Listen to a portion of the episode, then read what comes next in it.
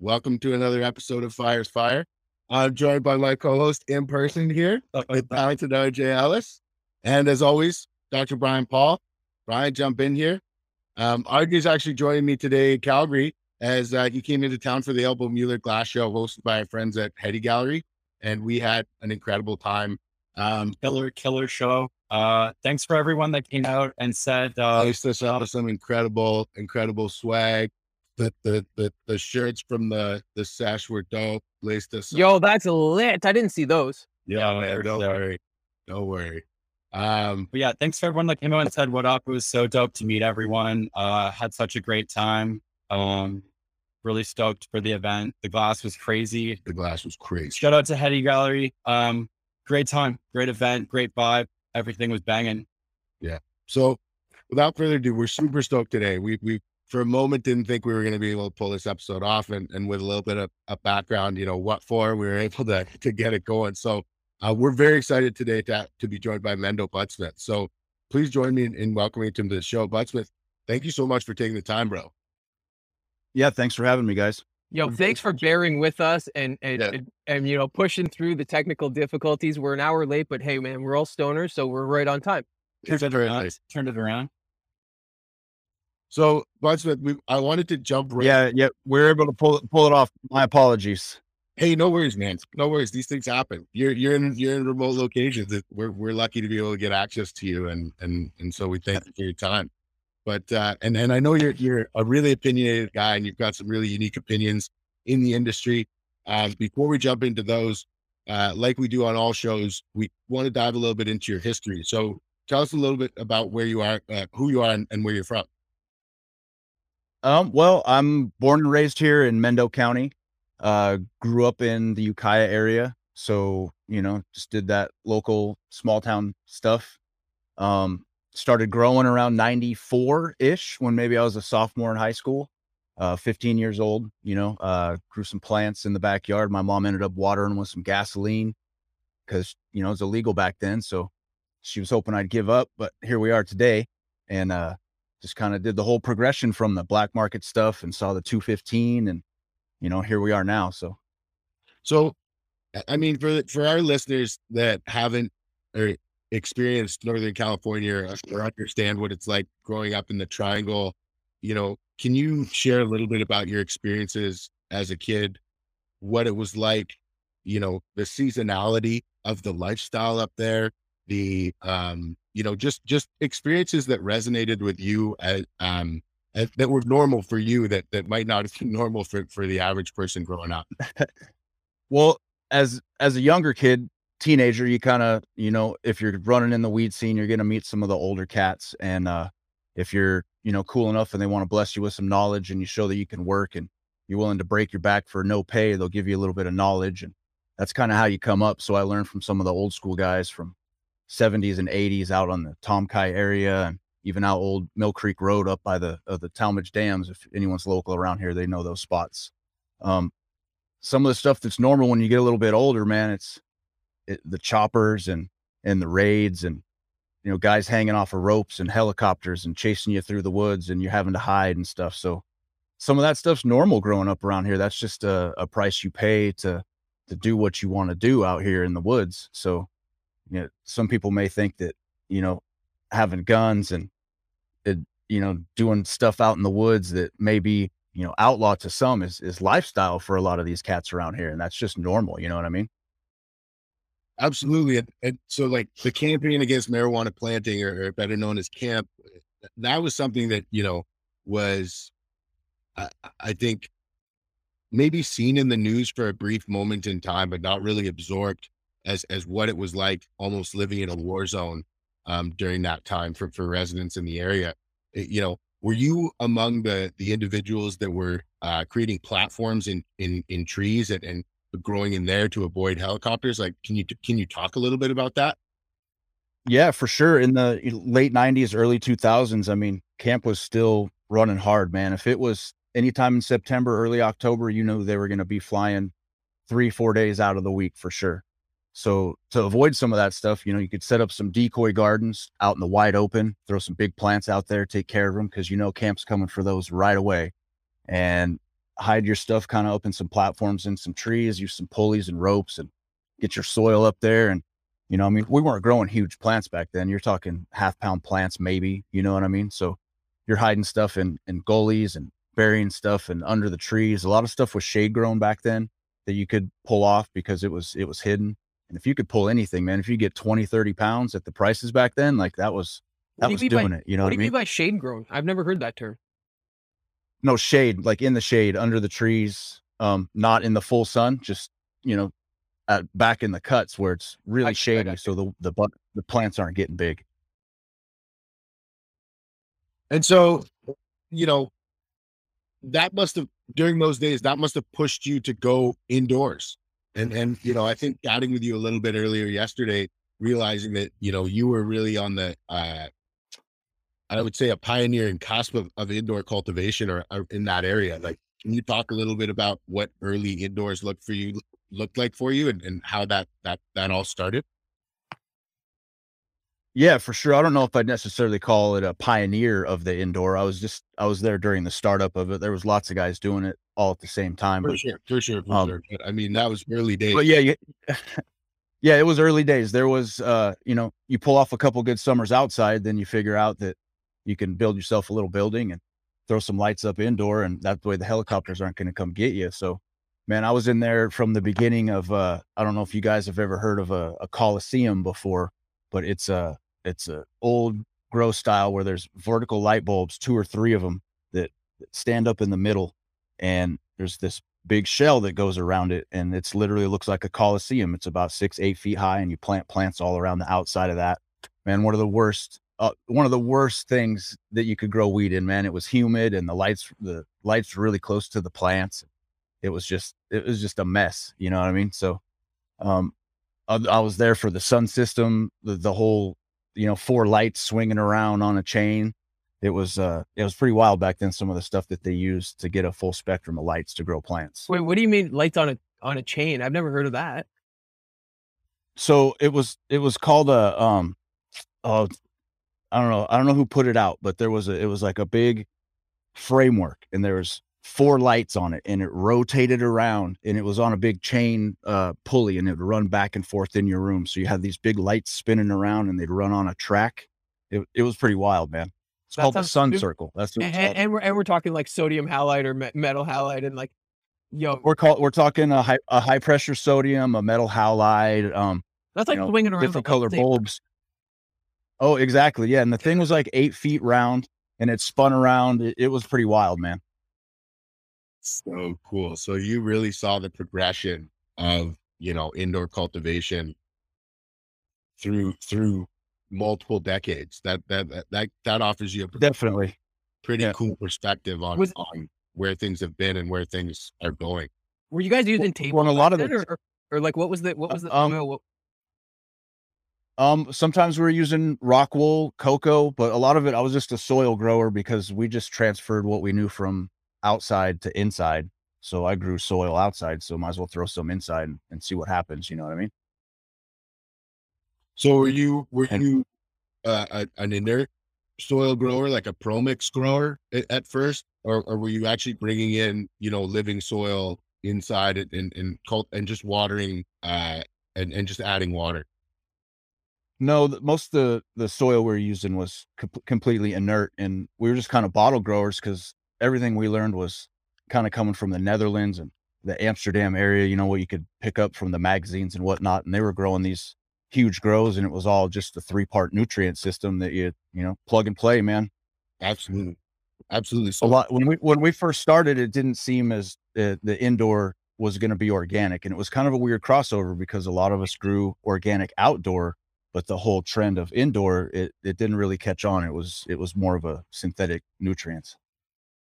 You know, you had an interesting comment in our uh, you made in our conversation yesterday, where in the early days of indoor, you know, outdoor was still a, a, a higher value. When what do you do? You remember the year when indoor packs started to to uh, overtake those outdoor packs in the market during that time? Oh man, an exact year I couldn't pinpoint it, but there was a, a You know, I I, I kind of a memory. Yeah, yeah Yeah, I'd say the early 2000s when it really started to change and people started to realize that the the quality of indoor people were really progressing their craft and they were putting out some really good flower. Very interesting. So usually we talk about this a bit later in the show, but I think it's really poignant to to, to cultivation and, and and this topic is you just recently completed a, a a show or not a show, but a, a course with with Bird Extracts, um, a good friend of, of of ours of the show.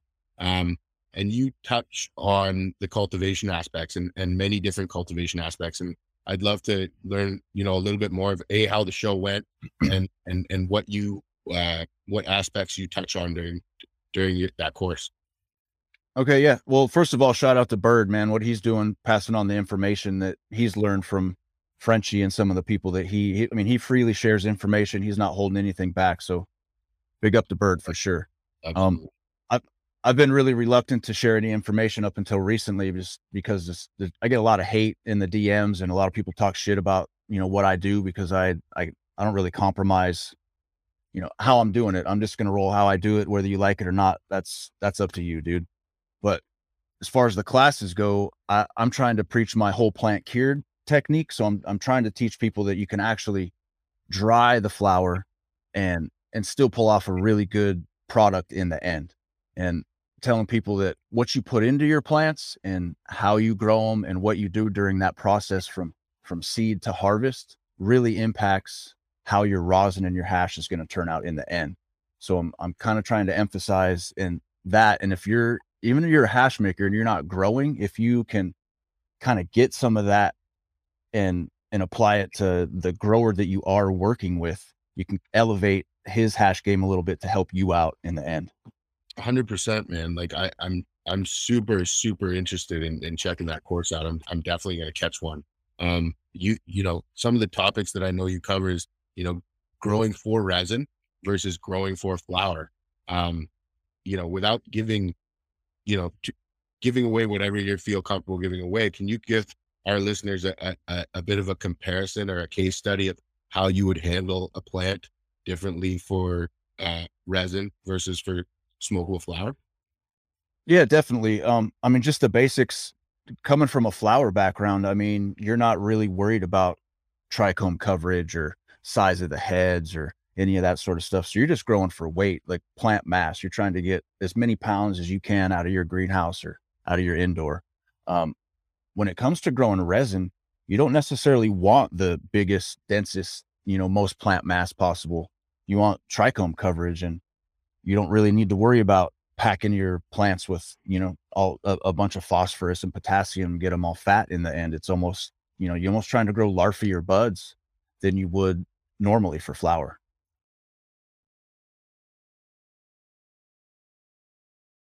so are there any um are there any indicators that you find earlier? I usually ask this question later but just because we're talking about resin and, and and the differences between um, growing for flower and, and, growing for hash. Are there any differences that that you've been able to identify late in veg or early in flower, other than trichome structure, that would denote to you a, a high quality washer or a high quality a strain that mechanically separates well?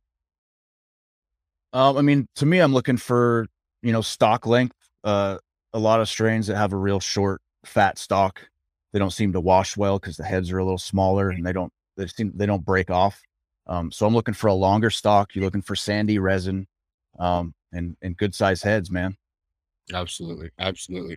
And so there's been like a lot of popular new um, products that hit the market, both both in the the chemical and organic space that have promoted increases in in not only resin amount but but actual gland size.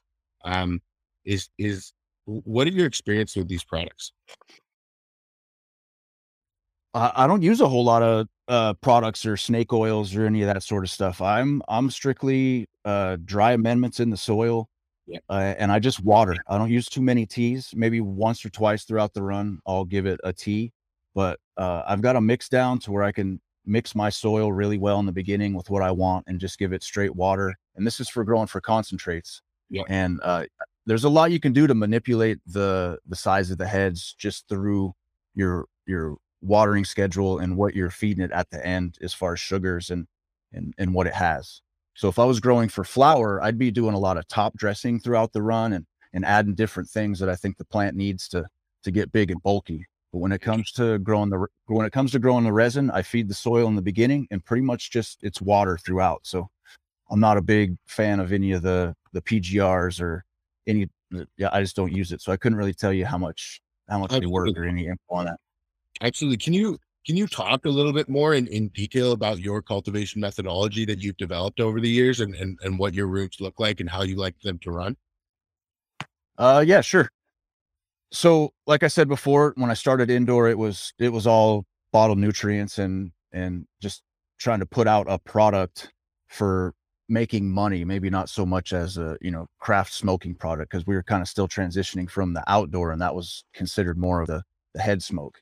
But as I kind of progressed indoor and saw how you could get results with organics that were very similar to to bottled nutrients, I kind of just went more with the the natural style of growing and, and trying to feed the soil as opposed to feed the plant. Um, so I'm just trying to grow the, the cleanest product possible. Some people consider it medicine. Some people just like to smoke to get high, whatever you want, man. But uh, I'm just trying to, to be as clean and, and grow as good as possible. As far as setup, I mean, what specifics do you want to know like, as far as setup? Like how deep are your beds? We'll start there. Okay, so I do soil beds. I'm not like I said, I'm not living soil. I'll I'll rotate my soil in and out of my beds just for that's kind of part of my IPM. If you're gonna get, you know, you're gonna get bugs if you're growing organic, it just happens. Not necessarily mites or bad bugs, but you're gonna see a little bit of stuff because you're not using pesticides or sprays. So I, I, I cycle my soil in and out, and I've got about 12 inches of soil in my beds, roughly. I like that. I mean, uh, you know, going out when I first went to Humboldt and, and, and, you know, I was lucky enough, Joji walked me through his farm and, and, and I saw how shallow those beds were. It shocked me. And he's like, yeah, man, like 10 to 12 inches is, is, is it. And, and that's been my experience so far. And, you know, I, I grow indoors in beds and my experience has been, you know, I got more issues the deeper I, the soil I go and, you know, learning more different perspectives where if you have deep beds, doing soil horizons and, and things like that is, is stuff that, you know, makes sense to me. So I find that super interesting. Are you, um, you know, you're you're completely single source. Um, it is. Are you constantly looking through new cultivars uh, and and and popping new seeds, or are you bringing in clones to look at, or do you have your stable of genetics that you like to run, and you know, it it's only every so often that you start looking for new things? Um, I do a little bit of all of that. I'm not a, a huge breeder. I mean, I've done some of my own my own genetics and my own seeds, but generally, um, I'm sourcing seeds from other people, friends in the industry, uh, trying to always searching for clones, whatever that new hot flavor is to try it out. I keep a, a pretty extensive uh, genetics room with mothers that, you know, cycle them in and out because I can't run all the flavors at once. I usually try to run five or six flavors and, and then cycle it out. But to really get to know a strain, I feel you have to work with it at least for a year, you know, three indoor runs or a season outdoor in the, you know, in the greenhouses to really figure it out. So I don't, I don't do too many one and done strains. Even if I do something one time and it, it's not good, I'm still going to give it a couple tries just to, to see what happens. So, yeah. Can we touch on that in more detail. I think a lot of people, you know, romanticize pheno hunting. And- Hold on. I wanted to ask as well, what's your process for bringing in an outside cut? Because I don't think we ever talk about that and that's where okay so say say a friend gives me a, a teen from their garden and i'm not quite sure of how clean it is is that what you're asking? Great question. Yes. so i have a quarantine area um, i don't use a ton of harsh chemicals or anything i do use uh, uh, a neem oil in veg. So i'll, I'll set it aside and i'll spray it dip it whatever i need to do kind of keep an eye on it to make sure it doesn't have a bunch of bugs. I'll big leaf the shit out of it, pull all of those old leaves off, and just kind of let it do its thing and integrate it into into the the um, system. It's not what, no rocket science to it, really. Uh, like usually just a few days. Okay. Usually a few days. Yeah, because the way the neem oil works, you spray it once and then it's good for two or three days, and then that because it doesn't kill the eggs of anything that's on there. The eggs are gonna hatch. Spray again. You pretty much got everything, and then you know I just stay on top of stuff. That that's awesome. So okay, I want to ask you about pheno hunting. Um, Yes. so so a lot of people, um, a lot of people, I think, have a romanticized view of pheno hunting where they think that you know I'm going to pop a pack or two of seeds and then I'm going to find something and then I'm going to be ready for it to be run commercially. Can you take us through what uh what the process would look like for you to to to and the and the timeline that it would look like for you to make a selection to the point where where you're comfortable to have that that new varietal occupying a significant space in your garden. I mean, yeah, it's it's not a short amount of time. I mean, if you're gonna if you if you're going from seed, for instance, I mean, you're gonna you're gonna pop that seed, wait a few days for it to germinate, plant it. It could be, I mean, a month to two months before you get it sexed and big enough to where you can actually cut a clone off of it, and then you're gonna wait a couple weeks for that clone, and then you're gonna veg that clone up. So, I mean, you could be talking, you know, you got half a year you know, six months, seven months into just figuring out testing. And then if it turns to shit and it's not a good yielder, then back to the drawing board. And uh, if you're trying to run it in your system, then you got to get those plants big enough, cut more clones. So, I mean, you could have over a year into just testing and Yeah. not really, you know, Easy. come up with with any good results and and it could easily be a, a 1% washer or a low flower yielder and back to the drawing board so Yeah. you know it's, it's definitely not romantic it's a lot of hard work there's a, a ton of behind the scenes stuff that that we're doing as growers to to bring this resin to you guys for sure Ideally, you know, in your perfect world, how are you conducting a pheno hunt? No, no regulation, no risks of persecution involved. You know, are you starting large, large populations outdoors and then bringing them into uh, indoors, or or are you start? Or would you say absolutely not? I don't see value there. I want to start this large population indoors, and and, and because that's where I'm looking to to to cultivate it from. um i do have a, a greenhouse that i use for pheno hunting just because i don't have the square footage i need to run everything you know if i'm trying to hunt through 50 different strains it's really hard to take up space in an indoor when i could be using Sure. that to actually be growing resin so in the you know in the sum, spring and summer that's when i'm going to be doing a lot of pheno hunting popping a lot of seeds you know going through hundreds of different strains cycling through in the greenhouse and then picking stuff and bringing it inside the stuff that makes the cut and what has been your experience when you're bringing things either from full term or greenhouse indoors? Do you do you find that those traits typically transfer consistently throughout varietals, or do you find there's a, a large variation uh, when bringing stuff from different environments?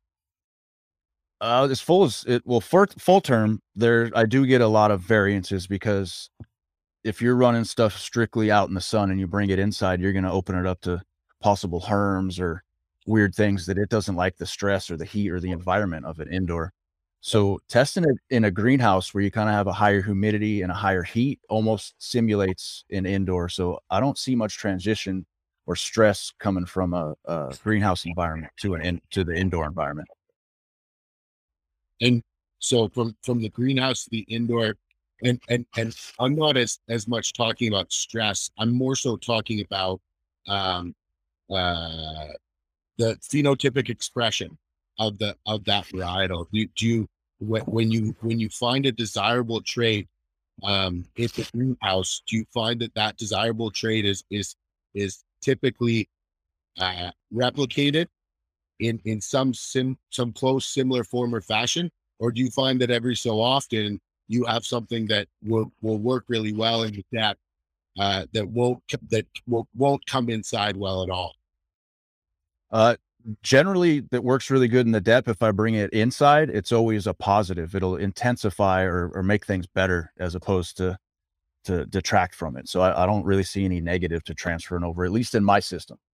awesome awesome and so you talked about you run a, a, a, an, or, an organic but not full living soil um program can you talk about what uh what you experiences over the years led you to this type of system Yeah. Uh, so living soil, I feel, is best suited for full term, something that can go the full season and you get the full benefit of all the microorganisms that are breaking down in your soil from the start to finish all the way to harvest. A living soil indoor, from my experience, I just feel that the the two to three months that you're running veg time and flower, there's not enough time for everything to, to happen in the soil to to feed the plants that they need because you're on such a short schedule. And I also feel there's too much available nitrogen with all of the, you know, cover crop and everything that you're feeding it breaking down. So I kind of took the what I felt was the best parts of that, you know, the, the small microorganisms and the dry amendments and keeping everything, you know, really organic and just kind of feeding the soil with really good dry amendments. And then after a run or two, cycling out that soil for different soil that I've had on standby, not new soil, but soil that I've used in the past that's been treated and, and hanging out, you know, hanging outside for a few months and ready to go back inside. Absolutely. Absolutely. I think that's like That is exactly my process. And I thought I was like, I, for me, it was like too much of a mission to try and bring huge beds inside. And, um, and I just, uh, yeah, I kind of felt the same way. I felt like it was maybe just a little bit too much. I feel like this is an organic way to grow and it's a little bit mm, less of a long-term commitment. Yeah, exactly. I'm not trying to keep all my little mushrooms and and just everything alive in the topsoil when I'm in between runs and running lights just to keep my my soil alive when I don't have plants in there. It was just you know, it created a lot more work doing the living soil indoor. Living soil outdoor in a big, you know, 600 gallon smart pot and you're just you're or even in in native soil, it just seems to be much easier. You can chop and drop your cover crop and just let it, you know, decompose into the soil and and not have an issue. You don't have a time frame that you're under. I was almost ashamed to say that, like, because I was like, yo, I feel like it's too much work for me to do all that indoors. But I, I feel the Yeah, I mean, it's- It's like, Yeah. So yeah, I'm not I'm not talking down on living soil indoor growers or any of that sort of stuff. And truly like no, I just mean it's too much extra work that I feel like Yeah. I couldn't do. Yeah, no, it's it's a lot of work, man. And in that short time frame, you're always, you know, uh, cycling in and out stuff, and it's just it's hard to keep up on it. So and and for me, indoor, I don't know if you could call it truly organic because those lights, those aren't organic, man. And that that environment, that's manipulated by us. Like I can do organic inputs and I can grow clean weed, but I don't think that indoor can really be classified as truly organic yet or at all just because of the lights, honestly. I think that's you know that's a valid point, man. Like I think that that's a that's a fair way to look at it. So I know you know in our conversation yesterday you mentioned you've got you've got goats and chickens on your property, and and you are a fan of, of regenerative or, or or living living soil um, outdoors. Are you part of the regenerative community? Are you trying to to you know close those loops and and use that utilize the the manure and the created on your farm and, and keep things as close as possible, or are you outsourcing your your uh your top dress your dry amendments or how do you how do you how do you Uh, work with that I'm outsourcing my dry amendments for for the indoor. Uh, Yeah. A lot of the regen a lot of the regenerative stuff I'm doing on the farm, i- I'm applying to my vegetables and doing Cool. some testing with that before I transfer it to the cash crop indoor. You know what I mean? I don't want to just throw my untested soil mix with horse shit and goat in there and, and then figure out that it's too hot or it's not what I need. So I'm doing some R and D in the vegetable garden first. that that make that, that makes a lot of sense as far so you mentioned that uh you know you work with some seed breeders uh in the area are there any specific guys that you work closely with that you know you want to shout out that you really respect their work Um, I mean, some of the seeds I get from from just local dudes, you know, flavors that they want to keep unnamed and under wraps, and they're not really looking for the spotlight, man. So, I mean, I buy packs from all kinds of people, all you know. So I'm not really, uh, not really favorable to one breeder at the moment. I'm running, uh, yeah, I'm I'm running some uh purely melty seeds right now. So, uh, doing a hunt of of some of their stuff. So I'm I'm pretty stoked so far. So let me ask you this: as somebody who's you know been cultivating for a lot longer than most, and and probably popped out a, quite a few seed, what are your thoughts on on the current seed market and and these seed breeders or seed producers releasing untested work? Like, do you feel as though you have a problem with that, or do you feel as though as long as it's it's it's being told that like, hey, this is untested work, that that that, that that's fine to to get out to the market?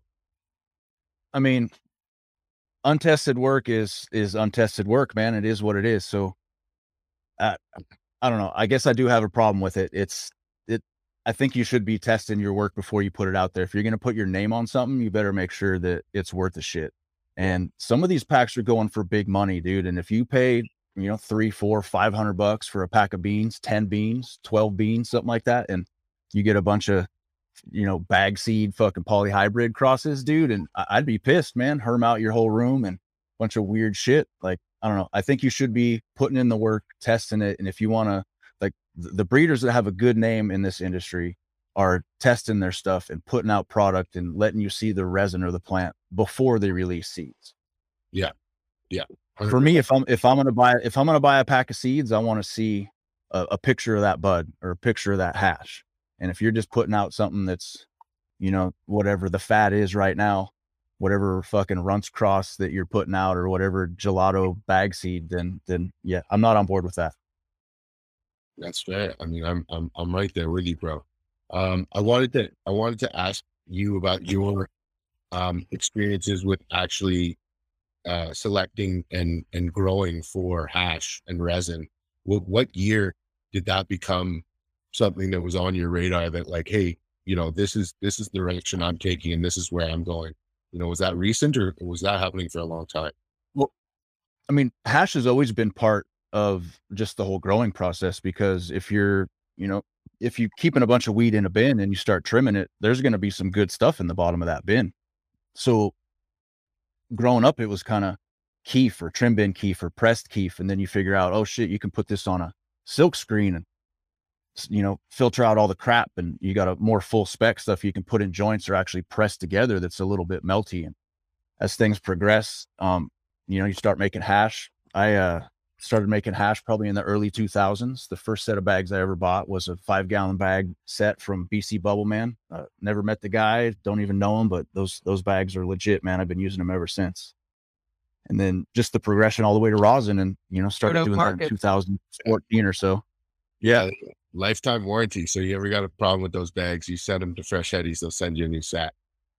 Hey, I still have that original set of five gallon bags, and there's not a hole in them. And I, I mean, they're I've hit them with a loop. They're still true to micron, and I've put some serious hash through those. I use a 32 gallon kit now, but I still have those original bags. Oh, I, uh, but yeah, just as just as far as the progression though, I mean, I've seen it go from keef to hash to to rosin, and you know, I was there in the the hair straightener days for sure. So, like, I, I definitely want to get it like pre hair straightener days because because I think that's so interesting, and and and want to touch on that more. But you know, were you wrapping your head around the science of of resin in those early days when you were working with with trim bin keef and understanding you know oh if we you know screen it we we can get it cleaner and, and it's to taste better? Or, or i guess my question is when did the science of, of hash making really click for you? Was that early on or did that take some time? No no it definitely took some time because it was you know trim bin key for even like you know, running your shake for hash, that was more of just like a salvage mission. Like you could get something out of it to smoke or make some money out of trash that normally would be thrown away. Um, up until recently, it probably wasn't like a, a, craft thing for me where I really took it seriously and started looking at resin as a standalone product a, away from flower. Cause my background is, is definitely a grower, um, you know, through and through. I still smoke, you know, probably 80% of the cannabis I consume is joints. Um, I'm gonna dab sometimes, but I'm I'm a flower smoker. So I come from that background, and up until maybe I don't know 2017, 18, I never really took it seriously as a standalone product. Interesting. Now, was there was there anybody that influenced you or that kind of helped you along the way as far as hash making and and maybe inspired you? Um, I mean, I I kind of grew up in the woods and uh, kind of out in the cuts away from everybody. So everything I learned was either through osmosis from a friend who had seen something or you know um, one of the really the first times i ever really saw rosin was at the the area 101 there um, by laytonville and third gen was down there pressing stuff on a hair straightener talking shit. It doesn't surprise me. That's awesome man. Yeah so yeah so that was that was really my first introduction being up here in mendo i mean we're kind of you know we're talking before Instagram and all that sort of stuff to where it was just word of mouth and it's like, hey, I saw this dude doing that. Like maybe we should try it. So um, you know, I, that's that's where that came from.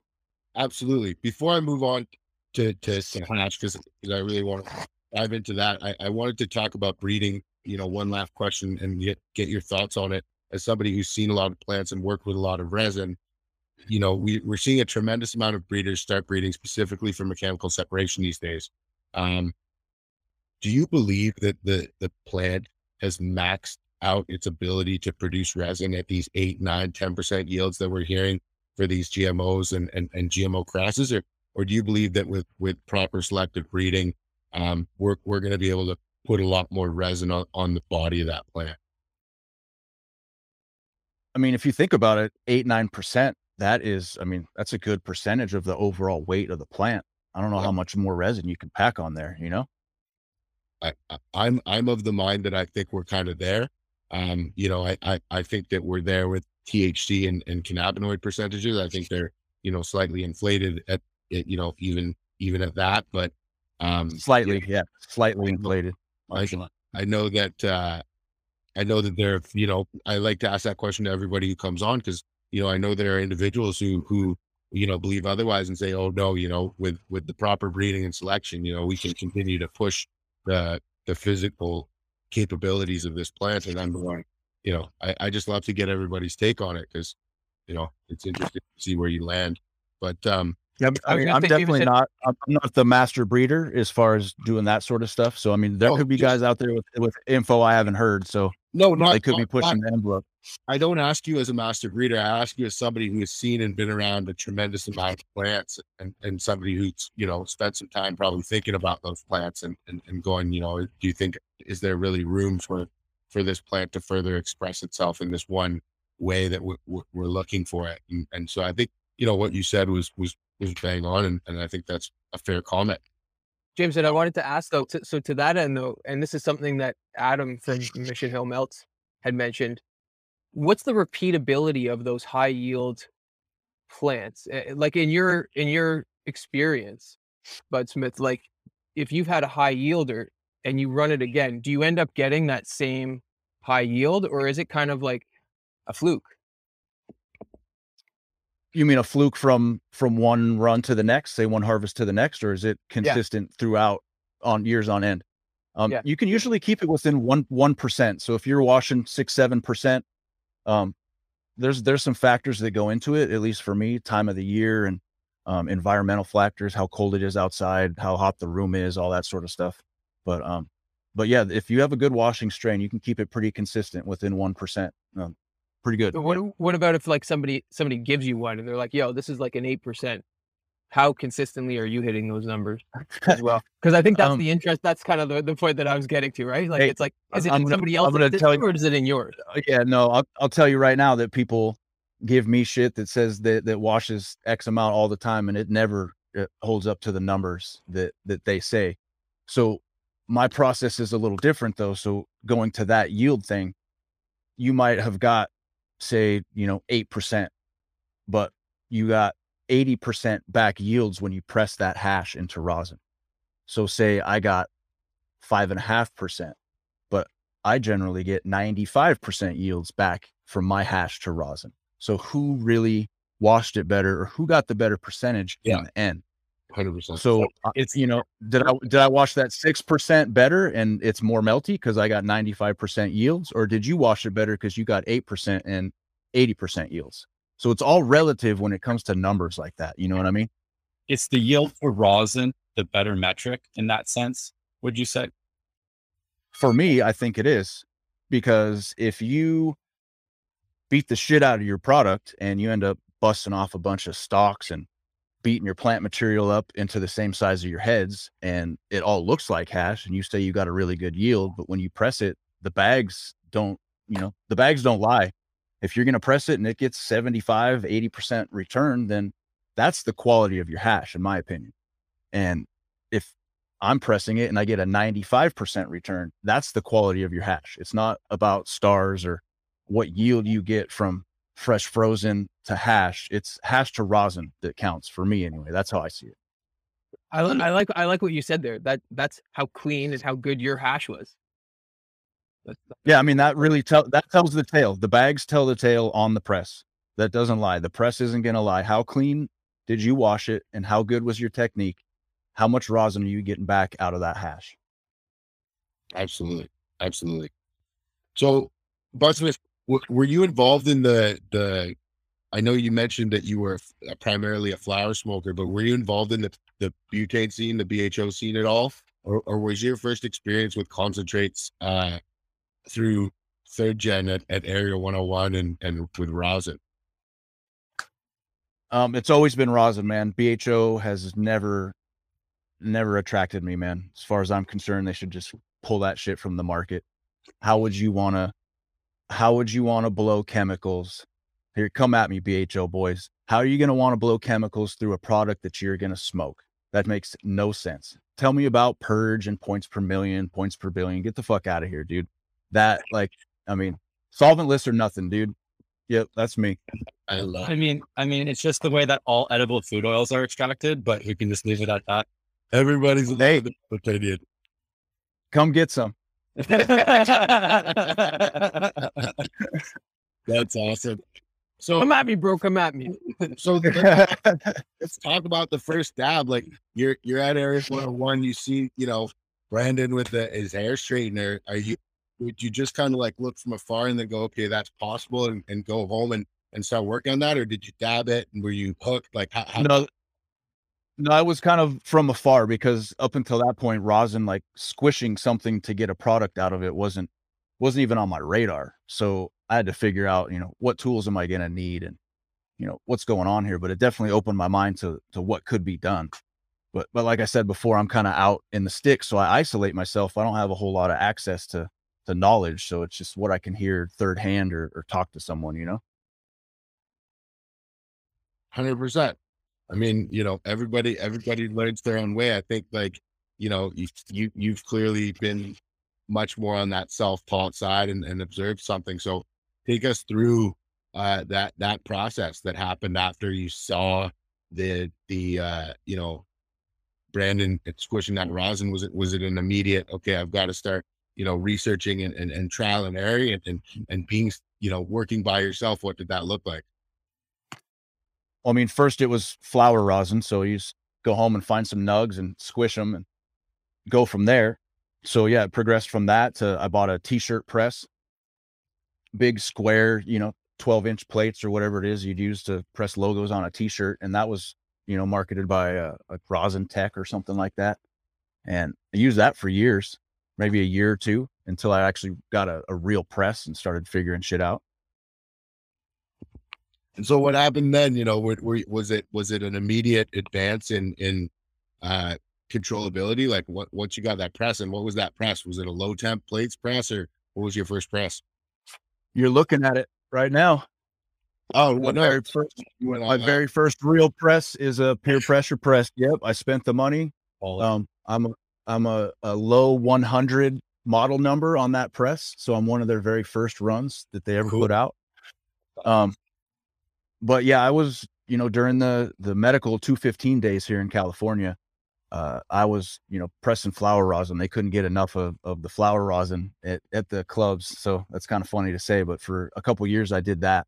I didn't even know it was possible to get a good uh, hash rosin because freeze dryers weren't a thing yet, and I didn't really have that air dry tech that was saving the color. So all my hash and hash rosin was looking like shit. Yeah. And flower rosin, flower rosin was just too easy, man. Squishing flowers and packaging them up. That, that was money in the bank. So you've got a very interesting um take on what we like to call de- the dead versus live debate. Um and I'd love to, you know, really take some time to unpack it. And you know, your your comment to me is is that you believe that the highest quality and, and correct me if I'm wrong, but you believe the highest quality uh, rosin has to be cured before the material is washed and then subsequently pressed. Can you talk a little bit about how you came to these conclusions and and and and what what your thoughts around this are? Yeah, I mean, once again, coming from the flower background, Uh, anyone that knows anything about flower, when you harvest it and dry it, the the flower is not worth a shit until you cure it. So two, three, six months in a jar, and you're gonna see the difference from that fresh flower to what it smokes like months later. It's just more complex, smoother. Uh, I, I, mean, it just gets you way higher. It's just a better product overall. Um, the fresh frozen stuff versus that, um, uh, it's, I think it's more of like a, a flavor hit and a, an immediate taste thing than it is like a true connoisseur's sort of smoke. So my whole plant cured. When you say dead, you mean dried, right? Dead, dead versus live. Yeah. Yeah. Yeah.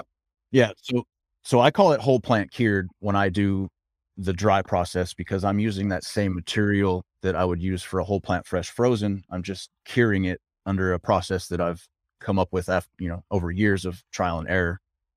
And it just makes sense to me that you're going to dry and cure the resin and then squish it. It's similar to you that you would do when you're trying to get the best possible smoke out of the flower. I think you're kind of shortchanging yourself a little bit by just chopping it immediately and putting it in the freezer. Interesting. And so have you like I mean, I'm sure I know the answer to this question, but have you experimented with short term uh dry and then uh freeze and wash versus a longer term dry freeze and wash and a sh- and then additional to the shorter term cure and a and a, sh- and a longer term cure have you have you kind of looked at all that and said you know this is for the majority of varietals where where I like to be um I mean, as far as the short dry, I've, I've tried that a few times. I'm not a huge fan of the, you know, two, three dry, two or three day dry and then, then chop it. I think people are trying to do that to increase their yields a little bit on a strain that may not wash as well. And that's not why I'm drying it and, and washing it.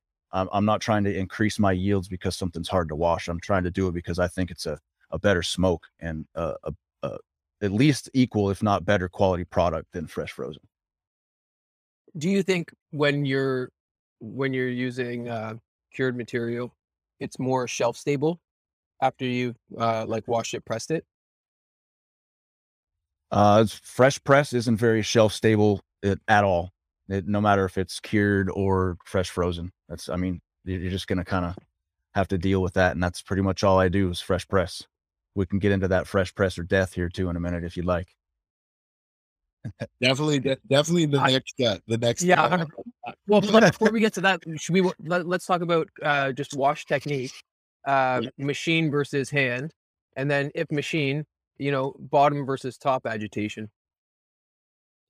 Um, well, I mean, you could take the bottom versus top into the hand wash too, because I I go back and forth with these other hash makers I talk to about hand washing, and they do the are you a bottoms up or a top down sort of guy? But I um started out using machines and don't have a problem with machines, but I hand wash now because I felt like it just elevated my the cleanliness of my product a little bit because I could control the agitation, how long I did it, how hard it was agitated and stirred. So for some people they don't like hand washing. There's a it's a little bit more physical work to it. But um so yeah, I'm a I'm a hand washer and I'm a, a bottom up dude hand washing bottom up. So you said yeah. you started out you started out with with with machine washing. You know what would what was your experience and thoughts, and and have you had any experience with these larger, more commercial models that are that are currently available on the market today? I have no experience with any of the commercial models. I was using the the bubble now machines, just the 20 gallon washers that, that most guys use, you know? Yeah. And um, for me, when it comes to my product, um, when everyone's at a high level making really good rosin, like a lot of these guys are, I think it comes down to literally fractions of a percent of of quality. So if I can pick up a fraction of a percent during my grow process, and I can pick up a fraction of a percent when I harvest, and you know, so on all the way through. If I can drop that washing machine and and go to a hand wash and pick up another fraction of a percent, all of a sudden I'm two percent better than I was you know, six months ago when I was doing that other stuff. So that's kind of how I see the progression of what I'm doing. Can't speak for everybody, but for me, like it's it's about the small little meticulous details that set you apart and and make your product the best. But grinding on, grind that extra bit. So I wanted to I wanted to ask you, um, a little bit about that, Budsmith, because I, I mean, you mentioned something interesting to me yesterday is that you, you know, you were also a gunsmith. Um, and I think I am my my my background. Um, this can go back to some learning from some of the older dudes. Um, it was always important to have a, a regular job because if your crop in the summer gets chopped, man, and you left ass out, you know, ass out of pocket, put a bunch of money into stuff and nothing happens, like what are you going to fall back on? So I want to say first and foremost, cannabis has always been my passion. It's given me pretty much everything that I have and given me a chance to do what I want to do. Um, I've also, you know, I worked four or five years as an apprentice carpenter. I got my general contractor's license in 2008. So I'm a, a, a general contractor. I do concrete, I build houses, and I also do finish carpentry. Um, like you said, I'm I'm a, a, licensed gunsmith, so I feel that some of that background um, and the detail oriented and kind of the blue collar aspect of just grinding it out and getting it done um, really plays into how my rosin turns out. Because if you're going to be taking apart guns or building guns and putting them back together and you don't have attention to detail, then I mean, you're going to have some problems. So I apply that to not only hash and everything else I do, but pretty much my whole life. Like if you're going to do it, just do it and don't half ass it. Absolutely. Is that a, is that a nature or nurture thing? Like, was that, was that with you for, as a child or was that something that was instilled upon you?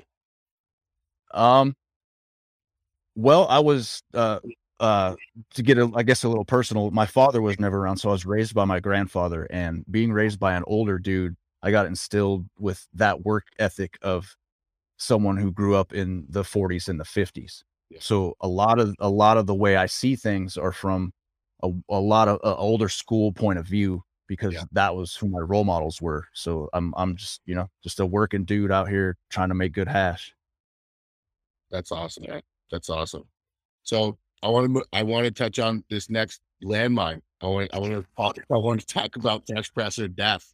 Um, it's, it's, interesting because you know a lot of the traditional market and, and, and legacy consumers and makers here in Canada, you know, unless you're actually a maker, you, didn't have access to fresh press and, and and very from the very early on we were you know carrying these jars out and, and sending them out and sending them to our friends. So it was something that as a as somebody who grew up in Canada, um, it was surprising to me starting to get exposed to California culture and, and see all this fresh press in the market and and see it grow over the last six years. It, has been very interesting. So I, would love to get your take on this and, and really unpack this.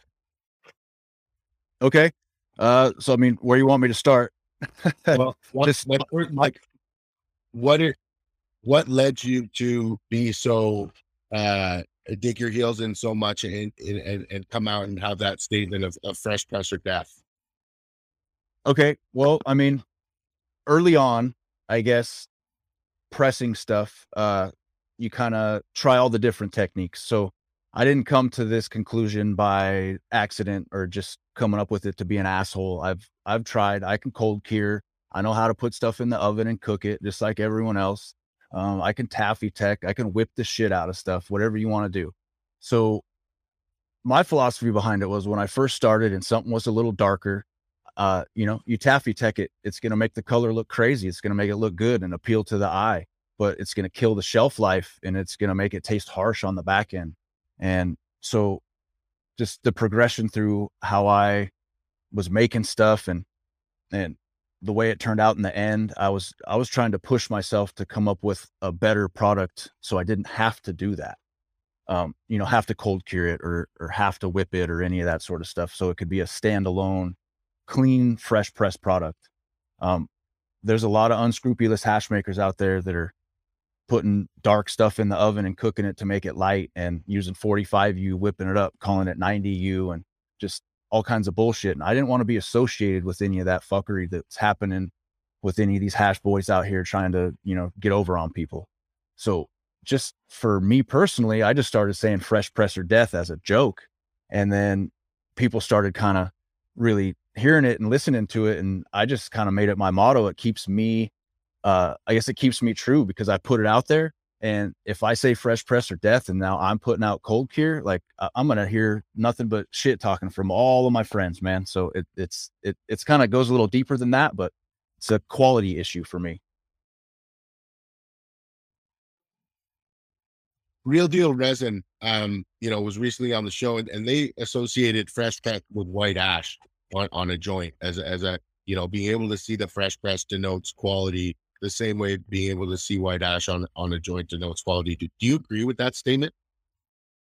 Um, I mean, to a certain extent, because I feel that white ash kind of gets a little overhyped. It is an indicator of of clean weed, but um, yeah, if you can put out a good fresh press, then it's an indicator of how how good the product was or how clean it was. And you know, if, if the fresh press is it's Yeah, from, go- it's from the cu- the whole plant cured product, correct? No fresh press is from everything. Sweet It's- blanket statement. Yeah. So like, is this like a fresh frozen fresh press? Is also fresh press or done? Just the no, just the consistency. Fresh frozen, whole plant cured. Doesn't matter how I make it, it's gonna come out and it's gonna be fresh press.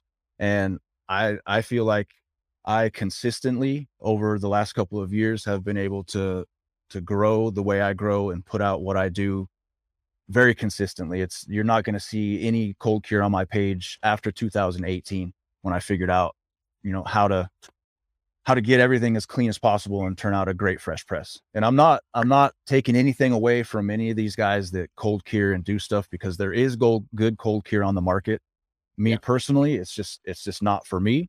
Um, if there's a company out there and they're putting out fresh press and cold cure and they're proving that you know that they can put out a good fresh press, then you know make some cold cure. It's not for everybody. I mean, fresh press is kind of more of like a connoisseur small batch thing. I get it. There's not a ton of shelf life to it. It doesn't travel well. If you're going to ship it from here to the East Coast, it's going to be buttered. It's going to look kind of weird.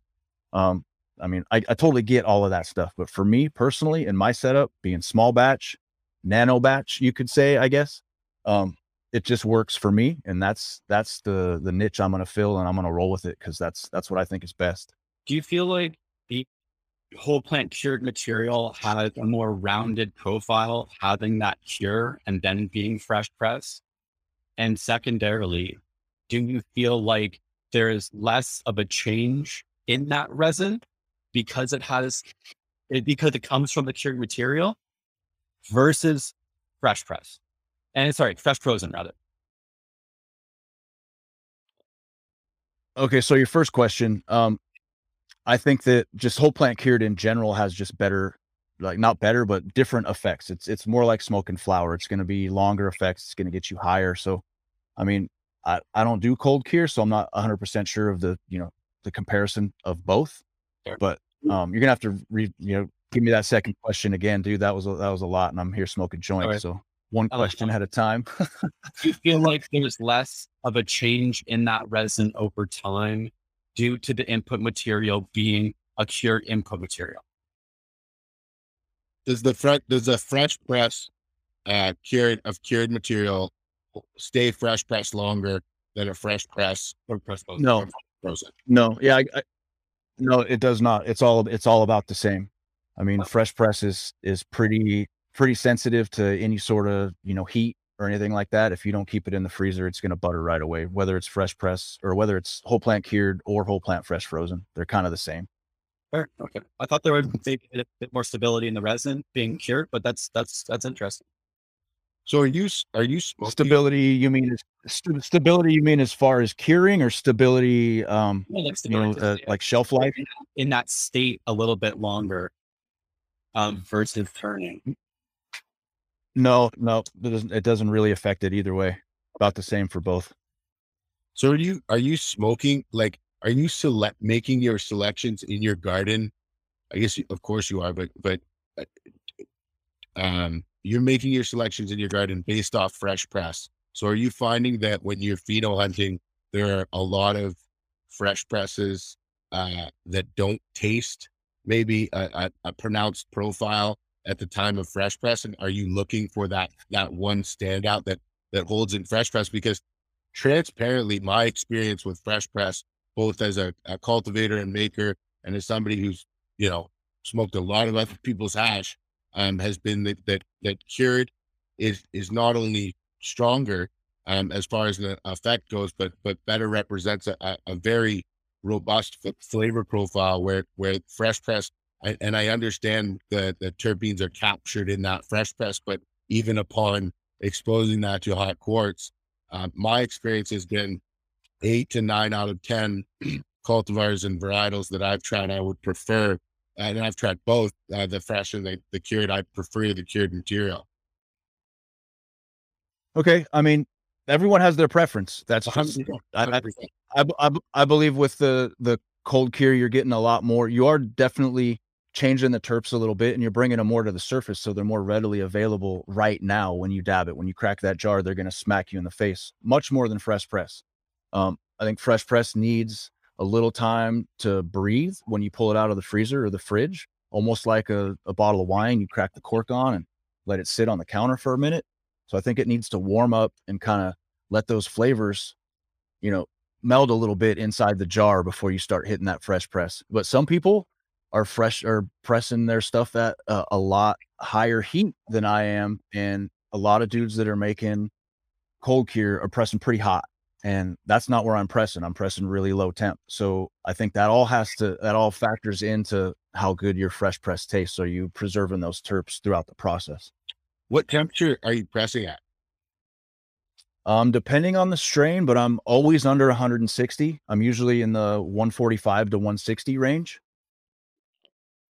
That might Like- be the lowest that I've heard. Sixty. Yeah, 145. So that that goes that goes that goes back to my technique. And the people are gonna say, "Oh, you're pressing so low, you're burning your terps because your pl- your your bags are sitting on the plates way too long." And here's where I'm at. If I grow the resin right and I know the plant, which I get to know the plants that I'm that I'm running, and and if I do everything right throughout that process to get myself a, a good hash, I'm you know I'm on the plates for less than three minutes, usually two minutes on average um, two, two and a half minutes at 145, 150 degrees, and I'm getting anywhere from 90 to 95% yields most of the time on my hash. And that's 159 through 73U. That's not select spec. Um, sometimes it'll be 159 through 45, but most of my stuff is right in that range. Just growing juice. And, That it's, is some and, and for me, it's not, Clean ha- it's not about my hash tech. Like there's no secrets to wash and hash. Like I say this all the time. A monkey can wash hash. It's one of the fucking easiest things to do in the world. Don't let any of these prima donna hash makers tell you that making hash is hard. Growing weed is fucking hard. The heartbreaks that you go through growing weed in a season is nothing compared to a blowout bag or a shitty fucking run of hash. So don't let anyone tell you it's hard. I concentrate on making that resin the best it is while it's on mm-hmm. the plant growing. That's why my shit turns out like it does because I grow it like that, not because I make hash the way I do. So I just want to get that straight. Absolutely. Are you, when you consume your own product, are you opening up your fresh press and leaving it out on the table and, and, and letting it butter out, or are you trying to keep it fresh press for the, for the entire experience? I'm when I crack a jar of fresh press, I'm gonna let it sit on the counter for I don't know half a day or so. Like I'll pull it out in the morning, and when I get back in the afternoon, I like that in between, not buttered, just starting to marble up. That's when the terps are hitting in fresh press. If you're gonna hit it right away, then you're gonna be disappointed. You don't want I don't want it all the way buttered, but I like it to be that in between. And that's just that's kind of a connoisseur thing. I know you can't have that everywhere, and everyone can't experience that, but in the small match the small batches i do it in a gram at a time i think it's perfect That's, that's awesome. That's very cool. And, and, you know, definitely gives me some perspective because I think that, you know, a lot of us have, um, you know, our experiences with fresh press are, are, you know, when it, when it's still a, a clear point and, and it's really hard to work with and things like that. And so, you know, when it starts to marble out, like I, I, I now kind of understand a little bit more about where you're coming from, where, you know, you want to be a part of that. Yeah. change. no that's your that's your window Yeah. Yeah. Yeah. Okay. That makes, that makes a whole, a whole heck of a lot more sense to me. so what i what i try to what i try to tell people is i'm not opposed to cold cure the best cold cure is uh, in my opinion should be consumed within the first 24 to 48 hours that it's that it's mixed or whipped or however you however they're doing it whatever whatever style they choose to get that consistency um, so i encourage people to buy fresh press and i try to educate them on the cold curing process how to leave it out at what temperature to do it what stage it looks like and then i'd want them to just press it into the side of the jar with a rubber glove and, and get it all you know mushed up and then have them experience that and they've never had cold cure like that you know if you're buying it from a store or getting it months old there's nothing like that that fresh cold cure that's you know 24 hours 48 hours old so don't get me wrong i'm not opposed to cold cure but i think that it it needs to be consumed as fresh as possible Interesting. Interesting. That's that's really cool. Even like and and you're talking about as fresh as po- possible once that jar is popped, correct? yeah so if eh, once you decide that you know you're going to make cold cure out of your gram or your five gram jar or whatever it is that you that you have that that's what you want to do for your head smoke you know as soon as you crack it that's it's best best consumed right now Well, diminishing look like absolutely. Yeah, it's like we talked about. Hundred percent. Yeah, yeah. Hundred percent. Agreed. Um, I I completely get behind that, and that's why like yes that's why so my Right. problem my problem with the mass produced cold cure is you're doing you know these guys are doing 100 grams 200 grams i've seen more in a jar and they're whipping it up and then they're dosing it out into two gram jars and it could be a month before your end consumer gets it and i think by that time it's lost to something so i can keep pr- fresh press in the freezer for almost an unlimited amount of time if i'm storing it right and i can bust it out a year from now uh, give it to someone and have them cold cure it themselves or cold cure it for them and they're going to get the best experience possible and it's not going to be some evaporated terps that are harsh on the back end because it got whipped up six months ago Yeah. are you uh if if you if you have melt, are you separating that melt out, or are you pressing everything? melt gets pressed can't have good rosin without good melt in there I was going to say 99, 95 percent returns. I kind of know that you're pretty much growing exclusively. yeah um, that's. i mean it's melt that's, that's Yeah. like i said before if you're going to judge judge how good your hash is that's that's for me that's how good you yeah that's how good you can judge your hash tell me how good it is tell me what your returns are from your bag to your finished rosin and i'm not a big fan of the five star six star method of of rating hash. Put that shit in a bag and put it on your press. Is it coming back plus 90 is it 99% like that's how we should be rating hash in my opinion is not you know how much chars in the banger or I like that. what the homie how, how many stars the how many stars the homie said it had because he finger pressed it. Like Just what's the return from your bags to rosin dude? Tell me. Tell me how good your hash is. Is it 90 plus? Then we're talking melt if it's not then you you didn't do a good job when you washed it dude. That's just that's facts. Love it. Love it. Honestly, love it. Like that should be the new metric for are moving towards. i think it should be i honestly think it should be if you're if you're trying to determine how melty something is you can't take someone's word for it that it's six star like put it on a press melt that shit how melty is it 94%. Fuck yeah. So what what Well, no, and then, and then it gives the percent like it's not one star, two star. Like fuck that. yeah, no, no, it's it's, a real it's a it's, real it's a scale. It's Yeah. a percentage now, and like who's talking about that? They wanted a hundred point scale. Uh, somebody can't remember, but I, Wait, I- yeah, no, I, love i mean that. i I love that. this is just this is just me like i know that um i've actually talked with pel polar about this um so they are also a proponent of that i really do think that um that it should be on a percentage scale not a star scale at all So are you growing that much melt, getting those returns? Are you um when you're selecting for your resin, like are you looking for just the absolute uh stringiest like, like what, what kind of characteristics are, are you selecting for? And is it is it more so the plant that or is it the the the environment that you've been able to design and the methodology that you've been able to develop? i believe it's the environment under which i'm i'm doing it i mean it's a controlled environment it's what i'm feeding it it's it's even how far the lights are from the canopy i'm talking indoor here not dep um for the depth like if you can grow it under a shade cloth where you're getting 80% you know light penetration as opposed to the full sun you're you're to grow better resin. It's not to get sunburn but just through through the techniques that i've you know developed growing um i can get that percentage of melt across the board on whatever i grow. It doesn't matter the the strain it's just what i'm yielding from that. Is it a 1% washer or a 4% washer Interesting. So, do you attribute the the you know uh, some people in the community would claim that smoking uh bland, smoking melt has a more medicinal um or or stronger effect than smoking rosin. Is that something that you would agree with, or is that something that you disagree? I disagree with that actually. Um, I'm not a fan of smoking straight melt. people seem to like it, but um, I mean, I think that something happens to it in the process of when you press it. It's decarbing, or you know, I'm, I'm sure it's changing at a molecular level for sure. Um, I I don't go away smoking raw. Getting at the temperature you're pressing at.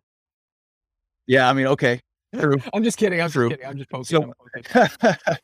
but yeah, um, yeah, I'm I'm not a fan of melt specifically for that reason. I don't think that it smacks any harder than than rosin. And honestly, man, if you got some some good flower that's grown right, I think it's on par with with any of that stuff as far as the the overall high from it. Some people just aren't into smoking flower, so I And and what do you attribute that to, Budsmith? Smoking- The, the, the, the ingestion of flower being s- stronger than the ingestion of both rosin and melt, in your opinion, what is what is happening there that that's not happening, you know, in those two other examples? I mean, I'm not a scientist or anything, but just from my It's your opinion. my my experience, yeah, just my opinion, experience of smoking. I think that there's more of a, I mean, an entourage effect or whatever you want to call it when it comes to smoking flower. There's something that we're kind of filtering out. I mean, obviously we're filtering out the trichomes, but there's some more of the, I don't know if you want to call it a vibe or the life of the plant or the energy of it, whatever is in that flower. Like there's just more to smoking tree than there is smoking concentrate. And for me, it's just a more it's more of a personal thing. Like sitting around and passing a joint around with the homies, bullshitting is just it's way a better vibe for me than passing a rig around and, and hitting the torch. And you know, there's I'm not taking away from dabbing, but something about the vibe of just smoking some good flower with the friends. Like you can't beat that, dude. straight up.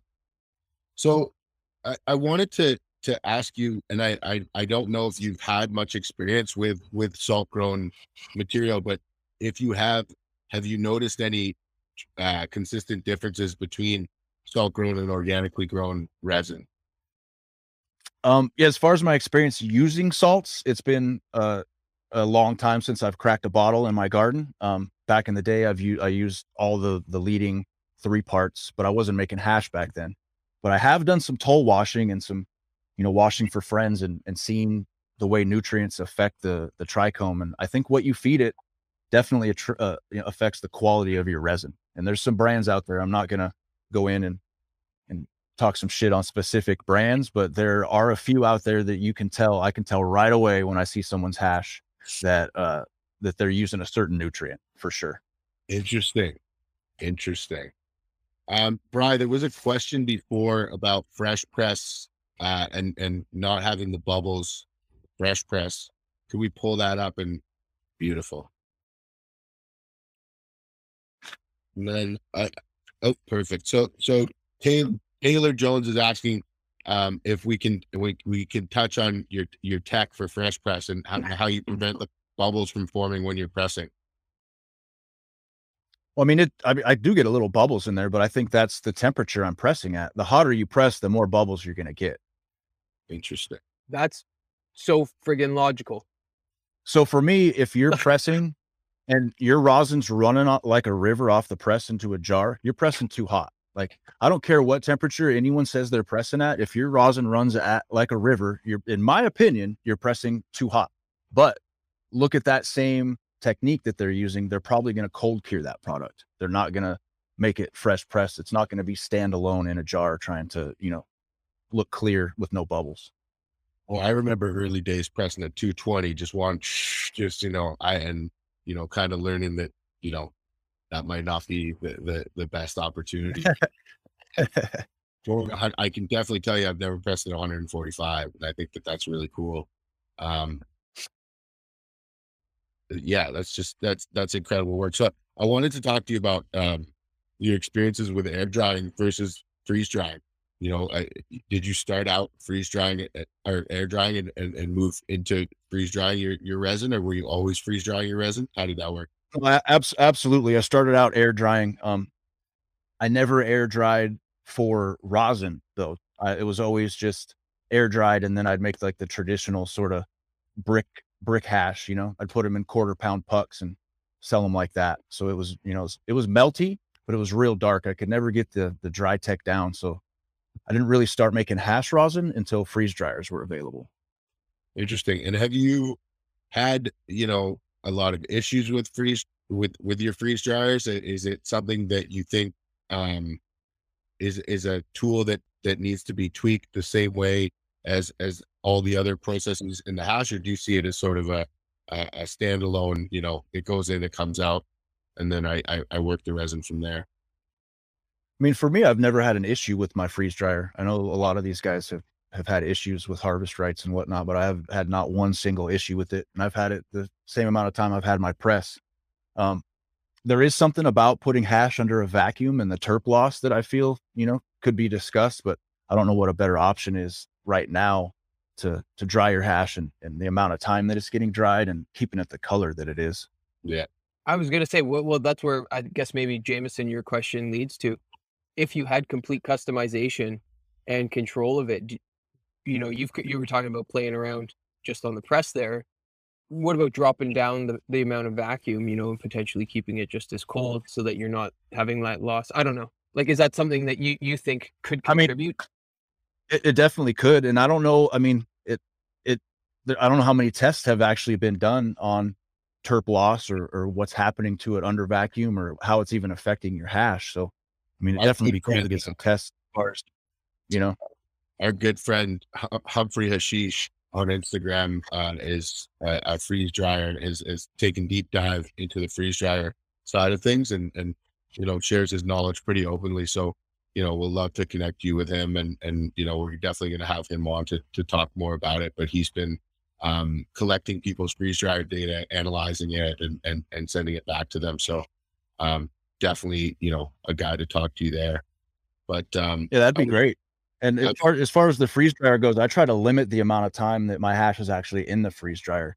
oh, Um, just in my room i'm i'm working you know into a, a chest freezer so all of my stuff is pre-frozen when it goes into the freeze dryer so i'm just gonna you know get the freeze dryer down to temp and i'm not trying to overload my trays so i'm trying to keep my my dry time to under six hours so if i can be in between four and six hours typically it's about five mm-hmm. or six hours in the in the dry chamber so i'm reducing the amount of time that it's in there but I mean, if you're running large runs, I've I've seen people run that for 24 hours or more just trying to dry some trays.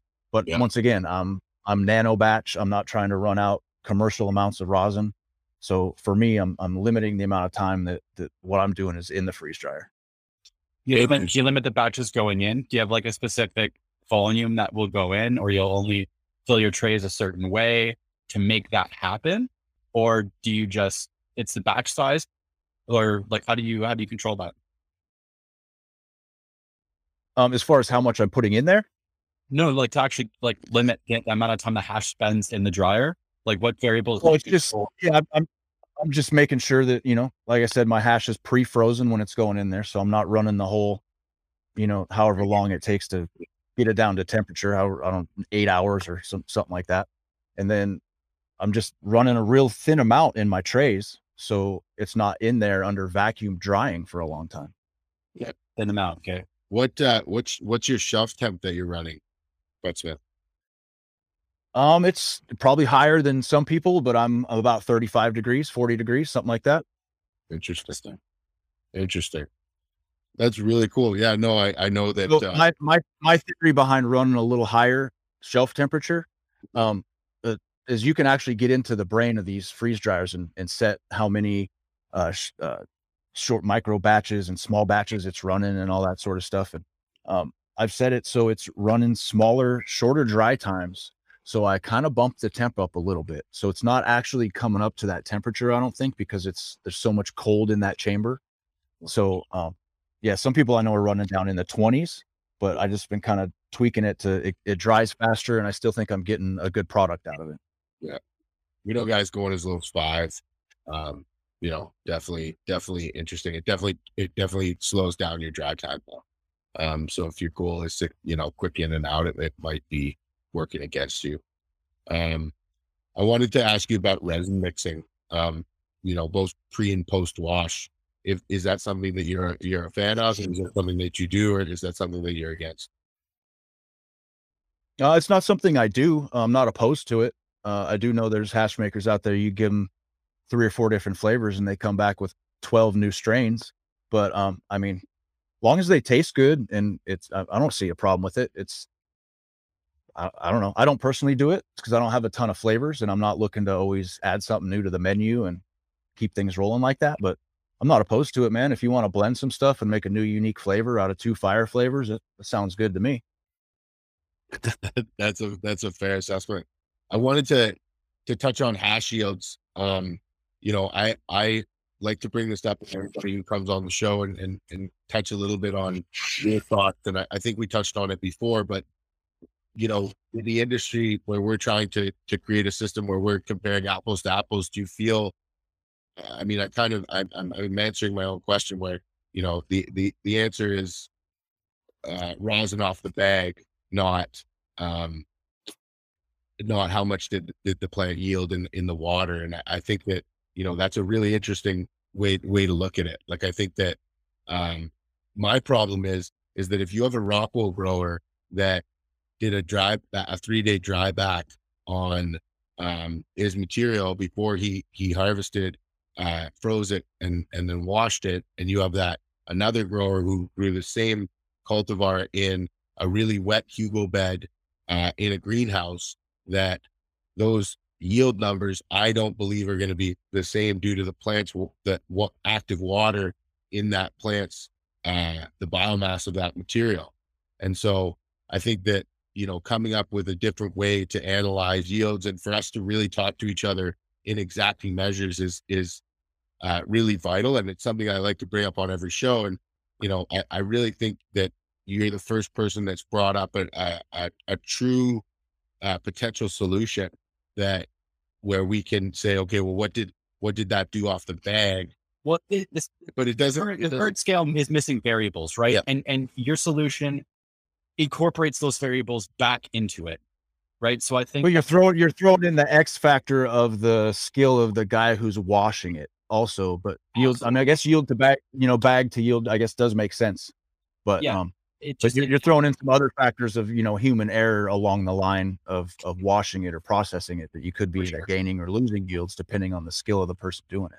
for sure. But like in a perfect world and every everything's you know on the level in a perfect world and everyone's doing what they're supposed to, yeah, that that sounds like a great way to figure it out. like No, but I think that that's where the variable comes in. That is a good variable. Like that's what you want to know.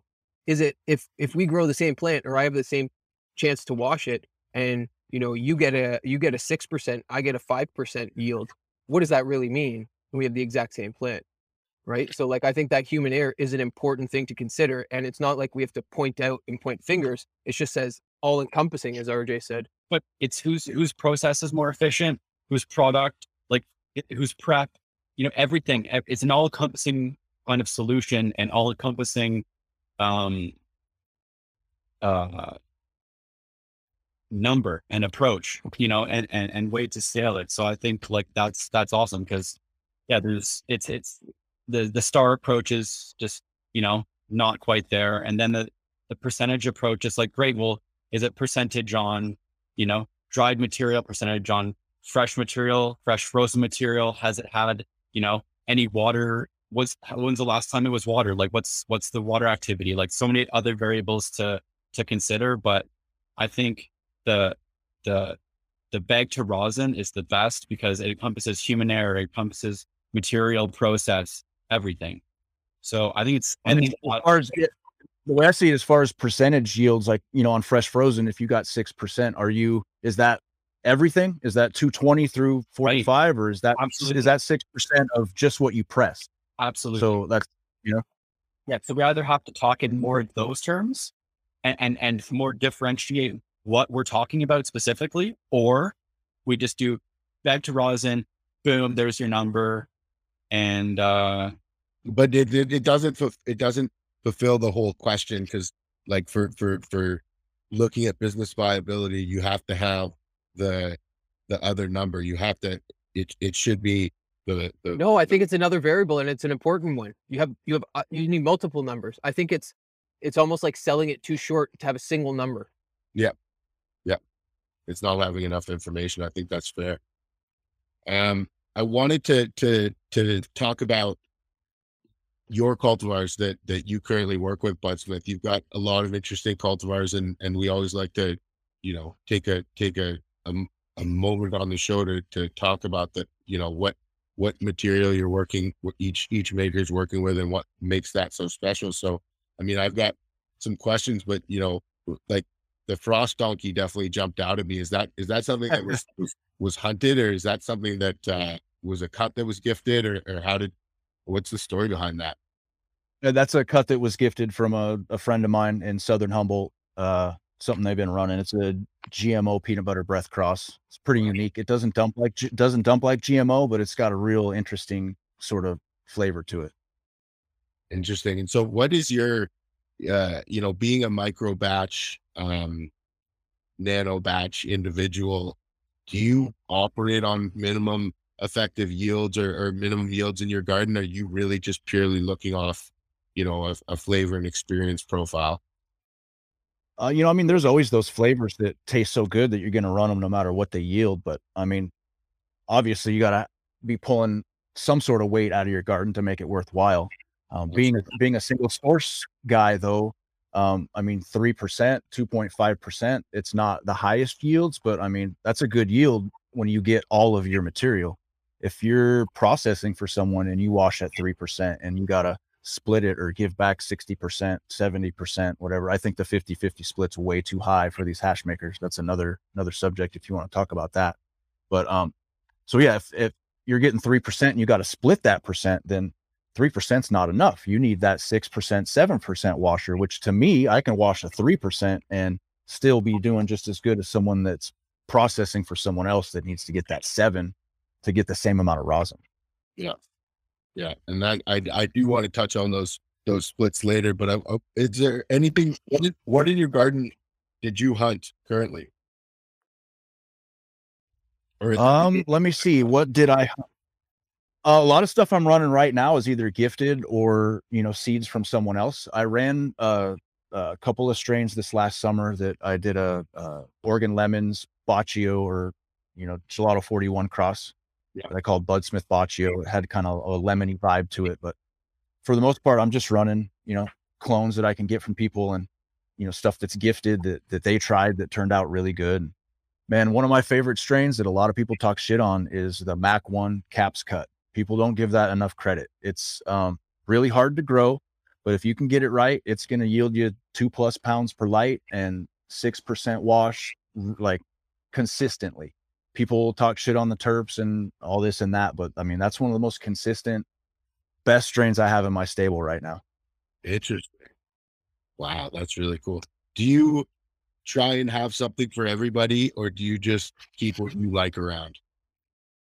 Well, to a certain extent, I try to, you know, at least keep a few flavors around that that people want to try. But for me, if if I don't vibe with it and I don't like it, then I can't put you know my full effort into making it the best I can. So a lot of times I'd say, you know, 80% of the time I'm growing what I like and how I like to do it. And I just hope other people like it too.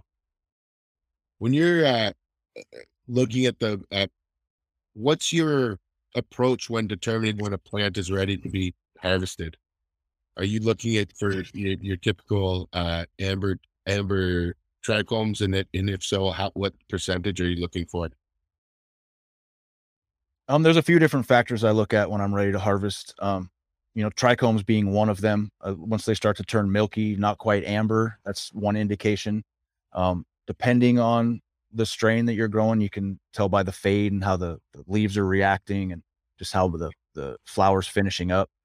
Um, you know, there's that kind of day range. If you know how long it's going to take, you know, 65, 70 days, you kind of look, start looking for the signs. But I think that trichomes are, you know, a pretty good indicator of at least when the resin is done. That may not be the best indicator for when your flower is done, mm-hmm. but you know, that's there's about a week window in there. I think the resin's done before technically you would harvest for flower because, you know, sad to say, but a lot of us are harvesting to save that color because no one wants amber colored resin. They're all looking for that that gold or, you know, early harvested white shit that, you know, not that good. Yeah. Bird we, Bird the other day was talking about looking at it under the microscope and looking at underneath the head where it's going to cleave at. What are your thoughts on that as far as when to harvest?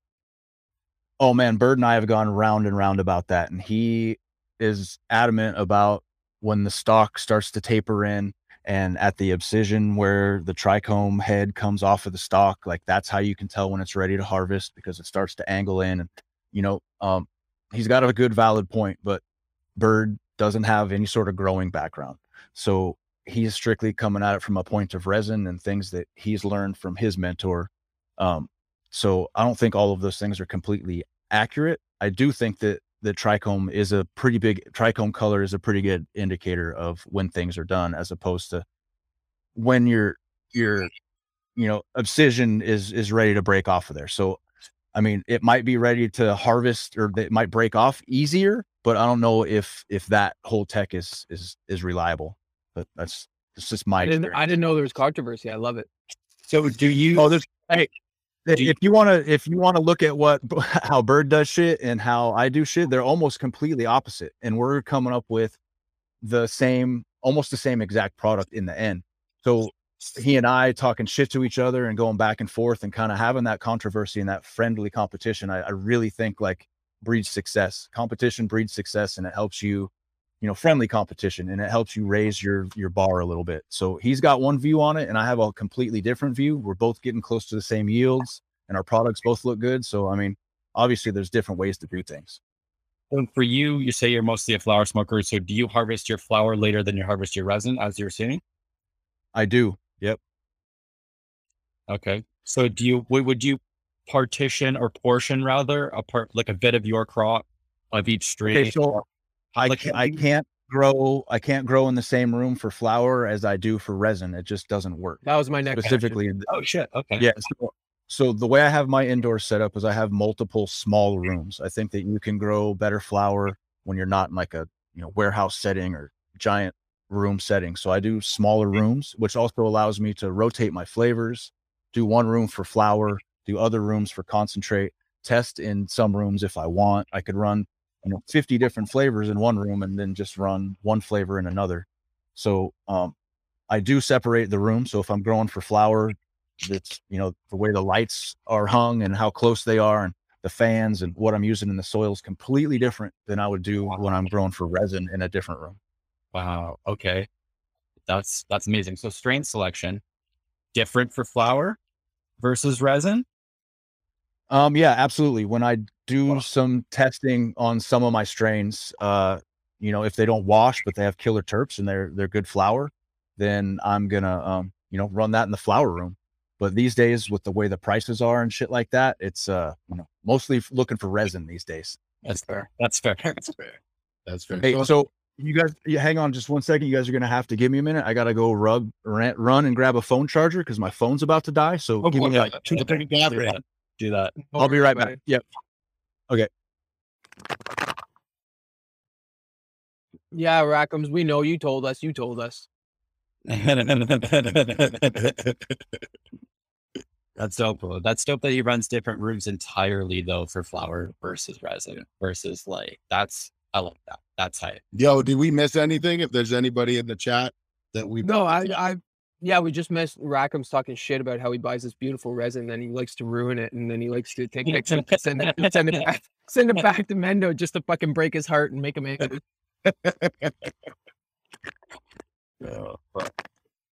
No, I've been posting stuff up as we go, but yeah, um, a couple of the That's questions good. that came up from there. But yeah, that's uh, That's funny. So it's funny, Like I thought him and Bird would be on the exact same page because they're like, you know, doing the classic stuff together. So I love that. I, lo- I love that you have different thing, different opinions, and like you come up with the same product. It's all about taking the ca- the care. You can end up with the same place. yeah, All right, I'm back, guys. Uh, I heard a little bit of what you were saying. Um, no, actually, when it comes to technique, Bird and I are not on the same page. We're Oh. really good friends, but No, yeah, that's what I said. And it's not. awesome that you Yeah. end up at the same place, though. Yeah yeah very cool. I wanted to uh to talk a little bit about, you know, and, and you touched on it with with pack prices for flower being where they're at. Um, you know, the California market's in quite a tough spot right now. Multiple markets, including the Canadian market's in a tough spot right now. Um, how do you see the industry moving forward? Uh, like, you know, are you optimistic or do you feel that, you know, this was a complete waste of time exercise and, and things need to have a dramatic change? bro, that's that's Pandora's box right there. How I feel about legalization and how it was handled, um, is it's fucking so sad here in California and across the country. I mean, start just just to start out. Uh, well, man, where do I start? So they basically voted in the people that oppressed them for their entire life, me included. Um, the same people holding fucking knees on your neck with guns in your face are now the people coming to your farms and regulating your plants and telling you what to do. And you're in bed with the fucking enemy, in my opinion. Uh, if this system was not intended for the grower, the small grower specifically, uh, this bill was passed here in California for corporate growers to succeed and push out small farms. Uh, a lot of these guys have put their life savings into trying to get into the permit process, and they have nothing to show for it. the The market's crashed, and the corporations are taking over, and uh, it's a sad state of affairs here in California. Yeah, no, it, it, it it's really bad. Like it's uh it's it's you know, I, I've seen guys who I, I thought were, you know, unshakable get pretty shook and and I'm seeing a, a yeah, I'm seeing an exodus and and not only an exodus away from the state, but you know, towards towards more traditional markets. And and it's interesting to me because, you know, those are the brands that are connecting with consumers and those are the brands that, you know, ultimately are going to be more valuable for these corporate commercial entities that are moving, you know, moving through the space. And so um, it's been really interesting to see what's happened here in Canada with, you know, regulations and and interpretations around what leg uh, what brands that previously operated in legacy spaces can and can't do. And I think that, you know, uh, these large corporations realizing that, hey, listen, if we have an opportunity to to uh, align ourselves with with somebody who's already gained um, you know notoriety as somebody delivering quality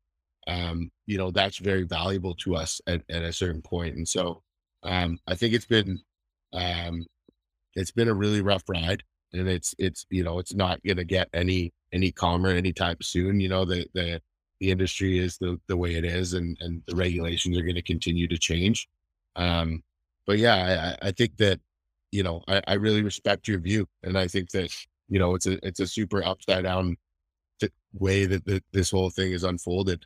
Um, yeah, I mean, I I could see this coming from the very beginning. Um, the minute they decided to merge our medical program with our legal program, the rec market, I knew that at that point it wasn't about the growers or the patients or whatever you want to call them, the consumers. It was about money and getting that money back that they missed throughout all those years of the black market. They're taking that back out of your savings right now with the permit process. And that's all they're doing. They're going to milk these farmers dry. They're going to ruin the pack prices. They're going to let you grow 15 million pounds when there's a demand for 2 million. And they know this. Um, it's just, it's, it just goes on and on, man. It's, it's I unbelievable. I, I didn't realize how similar Canada was. Like, how full it's literally well, the okay, well, it's, it's thing, not, like, it's not about community and it's not about what we do. This is about corporations and that corporate structure is the same everywhere. It's here, it's in Canada. You can go to another country, you can go to Europe. Corporations are greedy and they all do it the same way. And that's how it's playing out across the country in every state here in the United States. And it sounds like Canada too. So, I mean, for me, I've never been a proponent of of legalization. Uh, this is more like you know, I mean, it's regulation at best. I wouldn't even call it regulation. You can't do what you want to do. Legalization across the board is is everyone can grow and do your thing, and and that's that. And that's not what we get here in California. So, never been a fan of it. I'm gonna stay traditional black market. I'm gonna put on for the black market, and I'm never gonna stop growing. And you're never gonna put a permit on me ever. So yeah, there's no like, to, to be to basically put yourself out there and then to basically be regulated to the point where what I've heard recently of, of, you know people getting raided even when they have licenses and having to pay up, and uh, it's just a fucked up world. Like as you said, it's it's it's uh, corporate everywhere, and yeah, I, I guess I couldn't expect Canada to be different. so yeah, as far as legalization and what's happening there, and and if, I don't know if that answers your question, but um, I could go on and on about the process and the people that have been alienated and and the true OGs that never got a chance and just you know white market overgrown and back backdooring on the black market and ruining the ruining the market. That's that's kind of what's happening. You know what I mean? Before we do, Same go guy- on. oh, go ahead.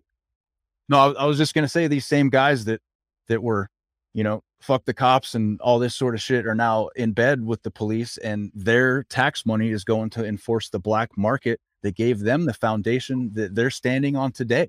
So I don't, I really don't get the way the process is going and the way these people are jumping in like this. Yeah, it, it's pretty gross. Um, you know, I've you know unfortunately seen the ugly side of this industry more than once, and and it's been uh, it it, it hasn't been fun.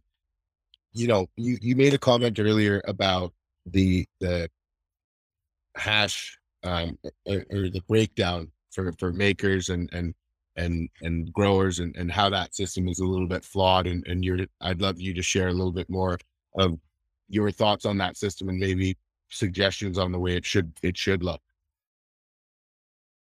Uh, yeah, okay. I, I mean, coming from a growing standpoint and being a hash maker, I see Yeah. it from both sides.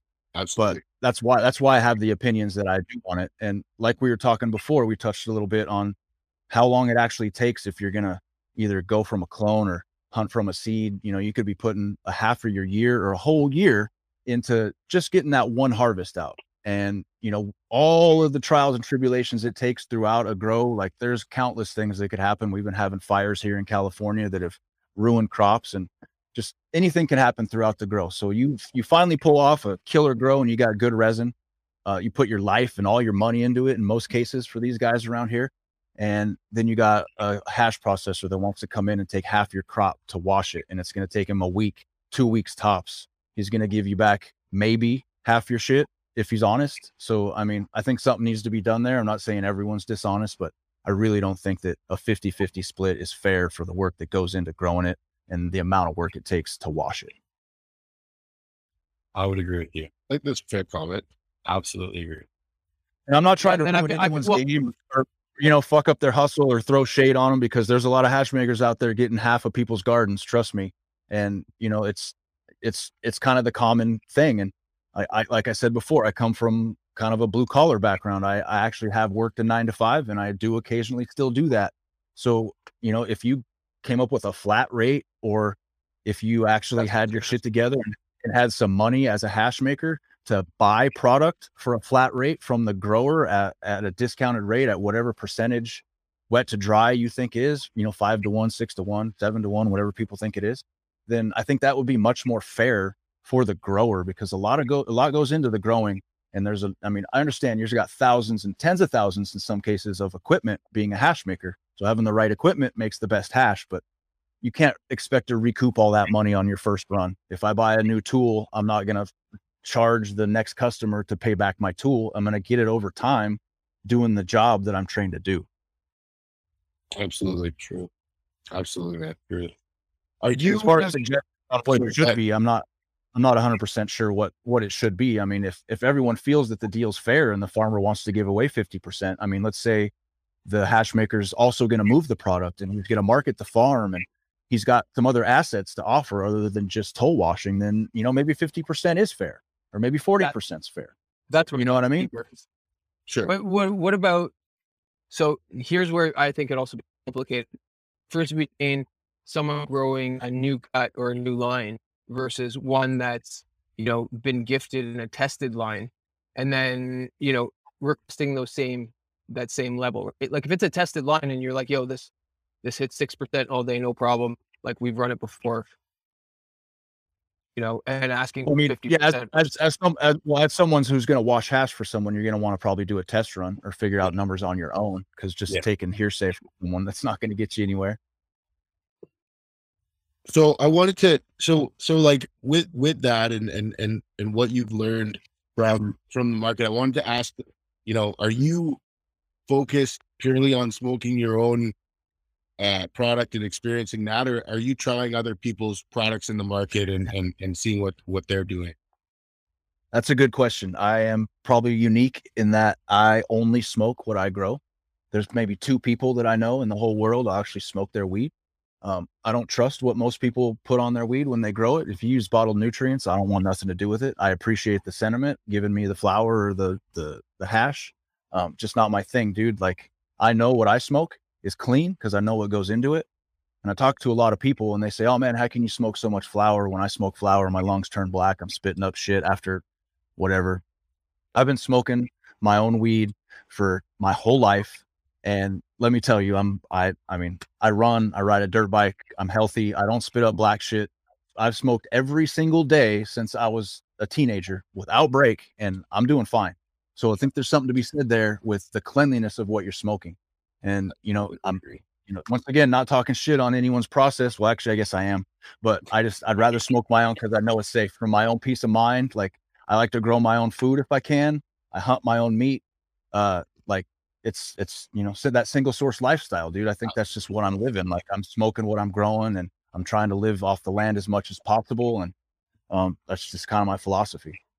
That's beautiful, man. I, I got I got nothing but respect for that. Um, So I do enjoy I do enjoy looking at um other people's flavors and I do try them. You know, I'm like I'm they're gonna give me a grandma rosin and I'm gonna try it, and so I'll let them know that I you know how it tasted or whatnot. But it's not gonna be my everyday everyday go to when I'm just trying to smoke. Sure, absolutely. I it I do you have genetics that you hold in in very high regard where if you were to to lose them you wouldn't be able to you know it would be a, it would be a big blow or, or do you look at genetics a little differently where you know more easy come easy go uh type of attitude Um, some of the stuff I do have is is you know pretty special to me. We had a fire scare two years ago, and there was not much in the cab of my truck other than mother plants when I was leaving the mountain, and it was on fire. So that should tell you something. wow okay i get you Yeah, I didn't, I didn't, I didn't have personal books and and fucking trophies. I, I, I got my genetics, and you can ask the guy that works for me. Shout out Loud Cuts. Uh, he was like, "All right, we're just taking the plants." I'm like, "Yeah, we can restart with plants. I don't need this other shit. I need these genetics." So That's, can we confirm something real quick, Mr. Budsmith, yes, that you will not smoke Rackham's weed? I won't. I'm sorry. I'm sorry.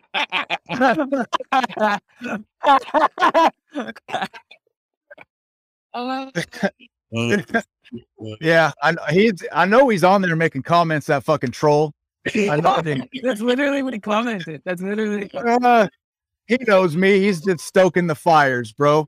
Yeah, he said he also And likes just- to buy your beautiful fresh press and then cold cure it and then whip it up and then Yeah, that, that fucking guy. He sends me videos of, of Oh yeah, whipping the shit out of my fresh press. Yeah, I thought he no. was just fucking joking around. man. No, he's a, he's a friend of mine. He buy he I give him rosin and he takes it home and whips the shit out of it on purpose just to show me. so yeah, it's all in good fun. And I do so when good. Nick does give when Nick gives me rosin, I I do try it and I do smoke it. So you know, there's something to that because I do know that it's grown with bottled nutrients, but I respect his craft and I want to try his flavors. So I'll I'll sacrifice my health to smoke Nick's rosin. this is all fun. I'm talking. I'm just talking shit. so. Yo, I know that's I love it. Like this is all. It's like fucking brother. It's like brothers hitting like smashing like on each other. You know, like I love it. Yeah, no, exactly. No, I, I've known I've known Rackhams for a long time, man. We got started uh going. He was going to the sessions over in the Sacramento area, and I wanted to break into the scene and talk to him about it. And man, he was nothing but nothing but kind, and and shared any info that he had, and let me share a table with him to get in there. And ever since then, we've been friends. And kind of the same thing with me and Bird. We kind of push each other a little bit. And when I have a question, I'm going to call him. And he was a really big influence on me learning how to do the THC diamonds and that whole mechanical separation thing because I wanted to know how to do it. Although I'm not really putting it in my product line, like I, I, I think he's one of the best at it for sure. that's awesome that's Yep. awesome So, uh, Jameson, I wanna, I wanna, I don't know if you have this planned yet, but I, I just want to share this. yeah no this is We need to get into this.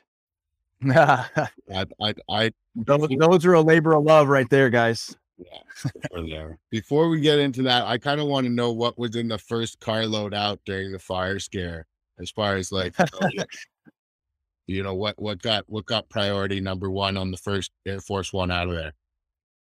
Well, um, let's see. I had the Mac one in there. I have some pretty special OG strains that I just grow for the head because people don't seem to like OG. So those got thrown in there. Uh, shit. What else did I have? It's funny because some of those I don't even have right now. I've replaced them with other stuff because it was a couple years ago. But I knew that it was something that I needed to get started. Um, Yep. There was some some cake crosses in there. Uh, shit. What was the other one? I'm trying to think. Uh, shit, off the top of my head, I can't I can't think That's exactly what they were, but So- you know what I mean. It, it, now? it was- it was def- definitely something that was special at the time. What about right now? Like what's what's in the what's what's in the uh the mother room that is really special to you that comes to mind when I when I ask? Um, stuff that I really want to hang on to right now. Let's see. Um, man, there's so many to think of because some of these new ones sound really good, but um, shit, man, there's there's there's just too many to list. But Okay. I mean, I like gas. I like gas myself, dude. So like, it's not really a, about a resin thing. Like, I I kind of go back to like the OGs and the sour D's. Like, I had a super sour diesel that I had for a minute that I just gifted to a friend. That that's just awesome smoke, but you know, it doesn't wash, and people don't seem to want to buy that stuff anymore. So, um, and I've got a, a really good. I've got a good lemon limes, a lemon limes cut from a, a friend of mine, uh, 420 Nomad. It's a cross that he made. It's a sour D biker OG crossed with a key lime pie. Um, super interesting terps on that one. That one's that one's pretty good right now. That's awesome. That's awesome. So like where do you fall as an OG smoker? Like are you on the earthy side? Or are you on the lemon or the like lemon lime side or like where No, no, I'm the I'm the old school earthy coffee, uh, like that tree moss sort of sort of vibe that OG has, man. Like I think the Woody Kush was one of my favorite versions of the OG back in the day. I don't know if you guys ever tried that, but I've Um, never I'm tried that. Would never tried it. That's fucking that would be that would be awesome. So um what like what I, one thing I like to ask everybody who comes on the show is is what's one le- like one lesson in your career in your hash making career that you would have wished you would have learned much earlier on? Is there any one thing that comes to mind? um lesson as far as tech or just in general. Um, I mean, I get I think I I mean I would if you have one for both, um I would I would love that. But for for for tech specifically is what what the was posed as. I mean, overall, it doesn't matter what you know uh, system you're using, whether it's machines or what bags you're using or whatever. I'd say just take your time at each step and don't try to rush rush through it. You know, I mean, it's not it's not a race. You don't need to get it done as fast as possible. So I think just kind of taking your time and getting to know the material you're working with and and what it's doing. I think as a hash maker, that's really important. So I think that might be a really good tip to start out. Just you know, take your time, look at stuff, and make sure you're covering all your bases because like i said before fractions make make up percentages and you know that all adds up it could either be a positive or a negative Absolutely, man. I think like, you know, some of the best makers that I know are not only very hard on themselves and very, you know, the most the, their biggest critics, but you know, are, are meticulous in their prep work and and and you know, in everything they do. And and and I think that, you know, those are the type of people that that I want making my resin. Um and, and I think that, you know, it clearly shows in, in in the pictures you posted. And the next time I'm I'm I'm on the you know west coast down there i'm definitely gonna gonna seek seek your your material out to to to try. Oh i got you guys. I'll, I'll save a canagar for you too. Hopefully you guys can finish it. Never never seen one finished one yet. I can finish it. I can finish it. Oh yeah? Yeah. Okay they they burn for like two hours two three hours i'm your guy. There's a lot of all right. I'm your i'm your man.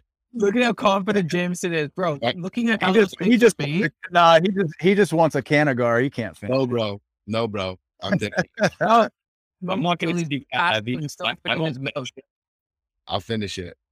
I'll finish all right. well i got you i got you guys. I Hit me want, with to talk about, I want to talk about these categories because you know so it's you know this has been on my radar for a long time and like I used to be on a much more corporate side of, of this whole game and I remember using the I, I believe it was an eleven thousand US dollar Canagar example that was sold I, and I believe it was in 2018 in some Vegas dispensary. I could be wrong. I could have my No, you're it, no, you're absolutely right. It, it was fucking wrapped in gold, and some yeah, yeah, yeah. gamble Yeah. douchebag fucking bought it and smoked it. Yeah, Yeah. So, so you know that that um, you know, I've been a big fan of of the the the you know really high end offering for a really long time. That the the niche products, and I think that this is something that is absolutely a showcase of of what can be done at the absolute level of of, of- excellence at, at- on on a nano batch, like you said. Where can can you walk us through? Are you using the purple rose presses? Uh, for those Canagars, or did you design your own press, or, or how are you how are you running those just to start with the the flower. Uh, well, the Canagar press I'm using, it's just a it's a handmade wooden press that I found on uh, some random website that this guy makes. They're all all handmade individually. So I'm not 100% sure of the brand. They don't even have an Instagram page. Um, I can't even find them anymore, honestly. So, um, but my whole thing with getting the wooden one is it it just kind of goes back to my I don't know, I guess mountain roots or trying to be natural or whatever. But a lot of the ones out there are either stainless steel or aluminum or plastic. And I just didn't feel like packing my Canagars in any of those, you know, products were, you know, as good, I guess. I don't know. So I chose the wood one. Interesting. And I see that, that, oh, in those you use a wooden rod. And then the other picture, you had a stainless steel rod through, um, yeah. So in, in the, in the mold, they come, you know, with a stainless steel rod that's a little bit smaller than the bamboo rod and I found that um, if you use the bamboo when you're making them, it it's really hard to pull out of there because the fibers of the Yeah. weed get stuck in the bamboo. So I use a slightly bigger diameter stainless steel than the bamboo, and pull that out because the stainless steel is you know it's, it's slicker, so it pulls out of there. And then I insert the the bamboo one, and it has a little bit of room in there. So that that's huge tech. Um, I have I, a long time supporter of the Purple Rose guys who like didn't commercialize the Canagar press, and I, I don't know about commercialize. I don't know. I'm not making claims I don't know about, but I I I bought a Canagar press a long time ago, and and I used it, experimented on it, and my issue was exactly that, where you know these bamboo skewers were really hard to pull out, causing a whole catastrophic failure, and then you've just got a big, you know, hot dog of cannabis and extract that isn't Yeah. usable. So um, I think that that's that's really yeah the, the r&d the, the r&d that went into these things like you wouldn't believe how many of these i gave away in the beginning and how many i broke and how many i you know smoked myself like i can't even tell you how many of these i've smoked trying to figure out the how hard to pack them and what the burn rate's going to be and just just all those different factors because i don't want to put out you know uh, these things aren't cheap so i'm not trying to put out something that's not going to perform like i advertise it so yeah, I mean, once again, it's just the, the, the attention to detail, like I say, at every step, and that's how they turn out like that. And I'm not the only one doing these. Obviously, there's other people out there doing them, and um, but I'd like to think that mine are up there with some of the better ones. that's super interesting. So so walk us through the you know you're you're coating that with um rosin. I'm assuming.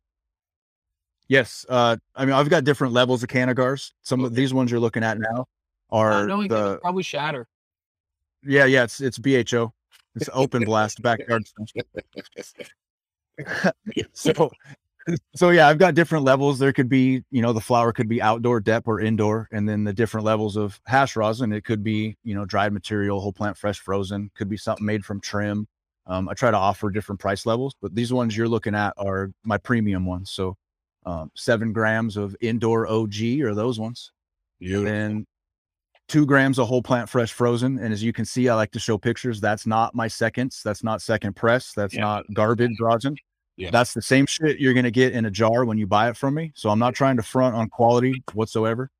And then I'm also going to roll it in half a gram of, of 159 through 73 hash. and what was your uh reasoning to do that? Just to create a non-stick uh surface? Well, not all, not all of them have hash. These just the top of the line ones have some hash in there. interesting. I want to talk They about generally, generally don't have hash. It's usually just the rosin. okay, and I want to talk you and you wrap those in, in real cannabis leaves, right? I do. And so, can you take us through your process on there? Because I know there's a bit of an art to to doing that as well, and there's a bit of an, uh, I think, a curing or aging process that the actual leaf has to go through once it's wrapped up. Is is that correct? Yes. Um, so just to start, um, I mean, I'm giving some tech here. You can try it all you want. It's it's hard. So um Yeah. I, I encourage I encourage anyone to go for it and see if you can pull it off. I'm only asking because I've I've been like, yeah, I'm gonna do this, and I tried, and I'm like, nah, I'm not gonna do this. Yeah, no, it's it's hard, man. Just You gotta, you gotta have the. I- It's just one of those things. Like I want, I want to know how they make vodka, but I'm not fucking making it. Exactly. so um so all the leaves obviously single source uh i go through and and get the like the freshest leaves so like leaves at the end of your your run like if you're gonna go pick like fall leaves that are all purple and look pretty those leaves are really tough dude like they have big veins in them and they're kind of waxy because your plant's almost dead. So um, I generally like to get leaves from my mother plants or my plants that are pre-vegging, getting ready to go into my next indoor run because they're nice and supple and like really clean and good because it's all new growth. Um, then I'll take the individual leaves, wash them, and uh, you know, kind of cut them to size, rough size. But here's where my old school t-shirt press comes in from back in the day when uh when I was pressing rosin before I had a good press. I use that to to try to get a lot of the moisture out of the leaves. So I'm not really like pressing the shit out of them. I'm just using the weight of the press in between two pieces of parchment to to flatten it out. So it almost makes it more like paper. It gets rid of all the veins in the leaves and it it it uh kind of pushes some of the moisture out. Interesting. And then once you've got the moisture pushed out, you're you're wrapping um, you know, the the leaf, but that that Canagar is not ready to smoke immediately, right? No, it's not. I mean, you can smoke them when they're green. So there's kind of a, a sweet spot in there after it's wrapped with the leaves. Like I, I let them age for about a week or so. So if you put them in the um, the tubes when they're too green, I've had them mold or condensate because that means there's too much moisture. So there's kind of a sweet spot when the leaves are dry enough to package them and when they're too wet to smoke. And if you let it go too long, you know, when the leaves dry, they're going to get like a dark green and sometimes brown. So you want them to be really fresh. You want them to be almost green, but not too green. Interesting. You Clearly, almost, need, you almost need a humidor. yeah. Yeah. Well, well, the heat in a humidor, like I recommend you keep these in the fridge. So there is a small amount of moisture Oh, in them. The rosin. well, the rosin and the hash and even the leaves still have a little bit of moisture. So the humidor, the constant like high humidity and warmth, it, it's not the best for them. But I'd say I'd say keep it in the fridge until you're ready to smoke it. Interesting. Interesting. Budsmith, if you had, you know, one, and I'm sure, you know, maybe you have a lot more, but if you had one experience that, you know, was one of your most memorable experiences consuming cannabis, whether it was, you know, on a beach in some foreign land or, or, or you know, with with a girl on top of a mountain, was was there one experience that that kind of stands out in your head?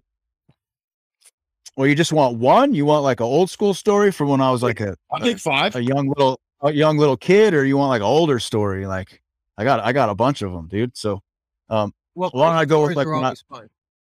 Okay, well, I got a couple for you. There's not, I won't get too crazy, but this will just go from when I was, you know, a young kid just starting out. Um, my buddy's dad had a an old DeLorean in his backyard in the side yard, and we weren't supposed to be smoking. His dad was really strict, shit like that. So his his DeLorean that he was fixing up, it didn't run, had the wing doors, super cool. I'm a Back to the Future uh, guy all the way, so it's really cool for me to sit in a DeLorean and hotbox. But we were maybe, you know, freshmen in high school, and uh, he had the cover over the car and we'd sneak out there and we'd hotbox it and stuff. And his dad would come home and I'd run out over the fence and he'd have to, you know, come out of there and pretend like he wasn't high and explain to his dad what's going on and all that sort of shit. So that's that's kind of, that's that's kind of a funny story from when I was a kid, you know what I mean? Hot Hotboxing and, and dad Absolutely. yeah, back to the future. So yeah, all the puns and innuendos and everything happened with the car and all that sort of stuff. So um, but yeah, that's that's just a, sh- a short, funny one from when I was younger. Um, let's see. Well, how about this? When I was on my honeymoon. Yeah. Oh, yeah. Go ahead. What were you gonna say? Well, I mean, like, you know, like, was there like uh, a cultivar and experience that that was like mesmerizing for you, where it was like, you know, kind of like made you stop in your tracks and realize like your affinity to whatever you were smoking or consuming at that time? Like, there's been a couple times in my life where it's like kind of stopped me in my tracks as far as you know, lock and key, and just feeling like, yo, this is this is this is it for me. Yeah, I mean, back then there wasn't really cultivars. It was just like you got weed from your guy. You Yeah, know, but and it was, about the you know, memory it was good or it wasn't. It Oh yeah, yeah. I mean, that locked like that. Those sort of experiences locked in to me that, that I knew that that's what I wanted to do. That was my lifestyle. Like I'm yeah, I'm a stoner or a lifelong weed head or whatever you want to call it, dude. Like I'm not a recreational smoker. Like this is not like a hobby. This is a lifestyle for, for people like me. Yeah, yeah, straight up. So like even back then I knew that it that was gonna be my calling. I don't know if I was, you know, destined to be a grower, but like I knew f- from those times that like I'm always gonna be connected to this plant in one way or another. Absolutely. You were talking about a time with, with your wife on your honeymoon. Yeah, so we took a a a, a cruise when we went on our honeymoon. So we went all around the Mediterranean, uh, you know, Rome, Italy, Istanbul, a bunch of different places around there. Um, so we were in our, our our stop was in Istanbul, Turkey, and we were going to see the Grand Bazaar. And I go everywhere with weed, so I, you know, I wasn't thinking about it, but I'm walking around like all these mosques and these crazy like religious places, and I I was just smoking freely. People were looking at me like I was insane. Like I'm walking around with a hash pipe and smoking joints, and I got a jar of weed in my backpack, and we're going on these tours and riding these buses and shit. And later, like someone's like, dude, do you know the laws in Turkey for getting caught with weed? I was like, nah, dude, I just roll around and smoke. You know what I mean? They're like, fuck, bro, you could be doing so much time in prison for what you're doing right now. And I was just, I, I, I didn't even know, man. I was totally oblivious to the fact I was smoking like I was back home in NorCal. So you brought on You just, there. really- yeah. oh. Off with his head. yeah, I'm, I'm, yeah. So, but yeah, no, so on top of this, you know, smuggling into a different country and consuming and all that sort of shit, it, it like it. But at the time, I was just having fun, man. I'm on vacation. Yeah, yeah, absolutely. that's uh that's that's that's a crazy That's story. that's awesome. That's a crazy story. I would love, I love to, to have just been rolling through those places. Well, that would have been super special. Seeing those, you know, that that energy there. That's really cool. That's super cool, man. Are there? Yeah, it was pretty neat times. I, I I smoked a joint in the in the Roman Coliseum, dude. that's, that's Answer. That's Back back in yeah, back in one of these little caves that had bars on it where they used to keep the slaves like that were getting ready to go out and, and fight. Like you could go back in there. so sick. I ducked back in there and burned one. yo, that is very cool, bro. I appreciate that story, You know, you're worse than the kids that are vaping in the fucking bathrooms these days. man. That is really cool. Have you ever been to any other countries where cannabis is legalized? Uh, spent quite a bit of time in Barcelona. That place is legit. It's not, I don't know if it was legalized at the time, but man, they had, you know, I, I brought back some old school skunk seeds and, you know, they have a, a great uh, cannabis culture there in Barcelona. That's really the only place I've been that had a, a culture that was even somewhat close to what we have here. Were you just visiting like vacation style or were you doing any like weed competitions or events or stuff like that? No, man, I'm not, I haven't really done many weed events. People don't invite me to those. I think that might start changing. That might have to change. Yeah. get get get out there and and, and get out so you know it well let me ask you know is that something that you're interested in as far as you know would you would you be open to uh competing in events if approached I mean, yeah, certain ones. I've I haven't really been a fan of like the the open open events like the Emerald Cup and things like that because it's just I don't know I don't know about the integrity of all of that all the time. But Sure. um, shout out third shout out shout out third gen Ego Clash. He invited me to enter my flower last year, so I feel like that's probably one of the last true like real OG competitions with like a vibe for the for the farmers and the actual hash makers. Um, he puts it on for real for the culture. So shout out to him for sure. you uh you shared a really funny story that uh, that that we enjoyed yesterday about you know third gen inspiring you um to to to be a better hash maker essentially and, and i wondered if you'd be open to share you know with our listeners because i i really enjoyed it Yeah, sure. I mean, it's kind of a funny story. I I'm not really good friends with Brandon. Actually, we don't really know each other. We've talked a couple of times. Um, I wouldn't say that he's really someone I influenced. Like, I wouldn't say really anyone is has influenced my style or like I've looked up to them as like a mentor or anything. But um, when I so yeah, when I first started uh making any sort of good hash rosin, I was in the clubs, um, the local clubs, you know, down in the Santa Rosa, NorCal area, and I thought, oh shit, maybe I'll make a, a Instagram page and I'll start showing off some of my product. And pretty much the very first post I made, uh, trying to show off my product, I was so proud of. First guy in the comments is fucking third gen, and he's just talking all this shit about how dark my rosin is and how it's trash. And like, I don't remember the exact wording, but I do know that he fucking roasted me. So from that point on, I was like, all right, I guess there's another level to this hash shit that I'm not completely aware of because I'm just some noob on the internet. You know what I mean? Like not making the best rosin, obviously. So I research him a little bit and he's making the, the good shit for back then and still making the good shit. So like that interaction, although we don't know each other, um, him talking so much shit. Like I, I kind of identify with that sort of, I don't know, that sort of vibe because I'm the same way. So it it spurred me to be like, all right, dude, fucking if if that's what's up, if my shit sucks, let's let's step it up. Let's let's fucking let's do this. So that kind of like gave me the motivation to be like, all right, there's different definitely different levels to this shit. And I don't want to be at the level I'm at right now. I want to be at the level where the big cats are. So that's I mean, yeah, that, that's the story pretty much. I, I, Without in and I, I, you know what I mean? I think I think you know I think we've all as makers had that moment where we whip out you know our jar our, our, our jar of flowers or our jar of rosin and show somebody that we really care about um, and and don't get the reaction that we wanted and and you know we can take it in many ways um, but you know the, the the right way to take it is you know to to go back to the drawing board and, and see what you can do better and so I think that that's that's a really cool story, and I, I appreciate you sharing that. Um, I wanted to know. You Yeah, no problem, man. Absolutely. I wanted to know, like, being a, a single source guy and, and and taking pride in that.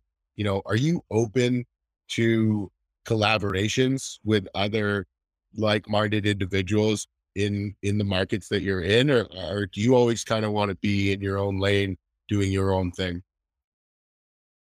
collaborations as far as working with breeders and growing their genetics or collaborations with like- say, another hash, hash maker or yeah, like, like, let someone wash maker, wash like, like, material. Uh, you know, providing you material to to either uh, e- extract or or do a collaboration on on the canagars, like whatever you know, those kind of things. Is that s- stuff you're open to? Um, my brand, Budsmith, is is strictly single source. I'm not interested as as Budsmith washing anyone else's laundry, doing any of their cleanup, none of that sort of shit. That just doesn't do it for me. But I do occasionally take on, you know, a, a harvest for a friend or someone I know if the material's proper. I will process that for them, but it doesn't come out under my label. Um, that could go back to you know what people are charging for processing i generally charge a flat rate um a lot cheaper than most people probably would because like i said i'm coming from a blue collar background i know much how i know how much i can make a day doing construction um i can charge you more than that to make your hash and it's a lot easier doing that so um yeah as far as collaborations and that sort of stuff i budsmith's a single source brand and that's that's how i'm going to keep it uh yeah that's that's it That's fair, man. I, that's respect. I know a lot of guys like that. Uh, you know, close friends who you know, my sticker doesn't go on it unless I grow it and I I process it and I press it, and you know, I've got a lot of respect for that. And I think your co- you exactly your consumers and I'm work I'm working with with other uh you know people who are breeding and different growers and stuff to help them develop their strains and they'll give me some stuff and I'll test wash it to see Yep. what it puts out so when they're trying to sell their seed packs they can be like hey this has been certified or not certified but whatever you know it's been known to Yeah. wash at x Yep. amount of percentage Yeah. you know what I mean and I'm not putting any of that out on my Instagram or I'm not packaging any of that I mean there's a lot of stuff that goes out on behind the scenes that that I'm not talking about that I'm doing. But as far as Budsmith, that's that's single source, fresh press or death, all the way. Absolutely, man. Absolutely. So, I mean, in this coming year, are there any projects that you're working on or form factors that that would be new um, that you're excited about, or is it going to continue to be Canagars and, and Fresh Press? I mean, I I, I know what it Fresh Press is going to continue, but it, is it more Canagars? Yeah, the fresh the, the fresh presses definitely continue. Uh, I mean, the Canagars is not a new thing for me. I've been doing the Canagars for three or four years now. oh, cool. Um, I gen- noticed that- I I generally only put them put them out about once a year though. So and have you noticed an increase in in interest in those Canagars as the years have gone on? Or not particularly, man. such a There's small. there's- Yeah, you produce such yeah, a small. I mean, amount that you- yeah, I make such a small amount that it's they they sell and and and that's it. So it's and it's like a certain demographic. There's not it's not for everybody because they burn so long and get a lot of birthdays and bachelor parties and you know stuff like that. The people that want them. absolutely. So Absolutely. with smokers wanting to experiment.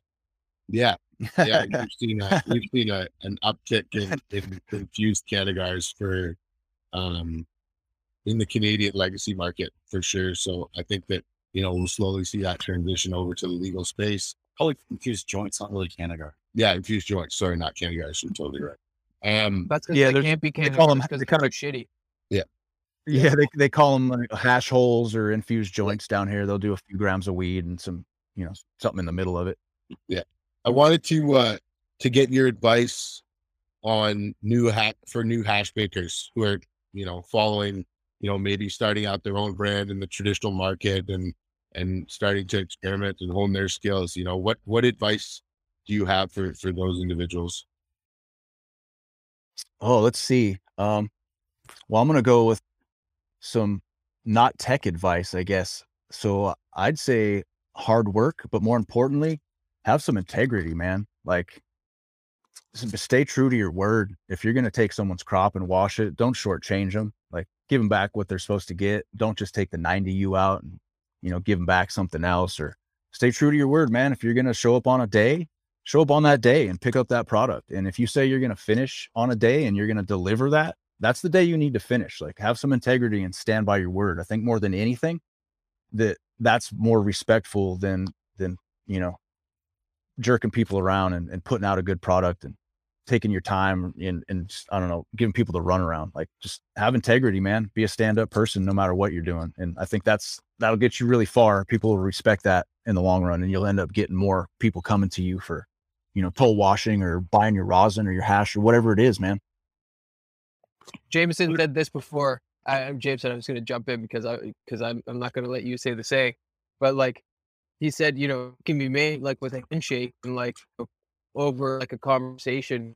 And that deal in, you know, for him and I, and, and I guess everybody here at this table is like, that's binding, right? Like that's your word is your word. That's all you really have.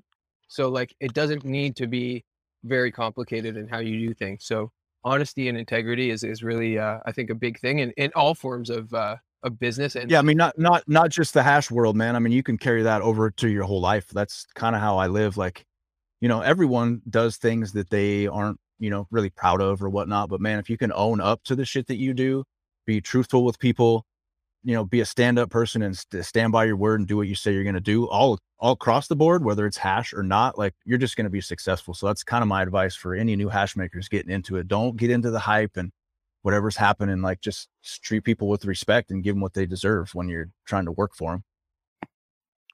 I, I, I couldn't agree more, man.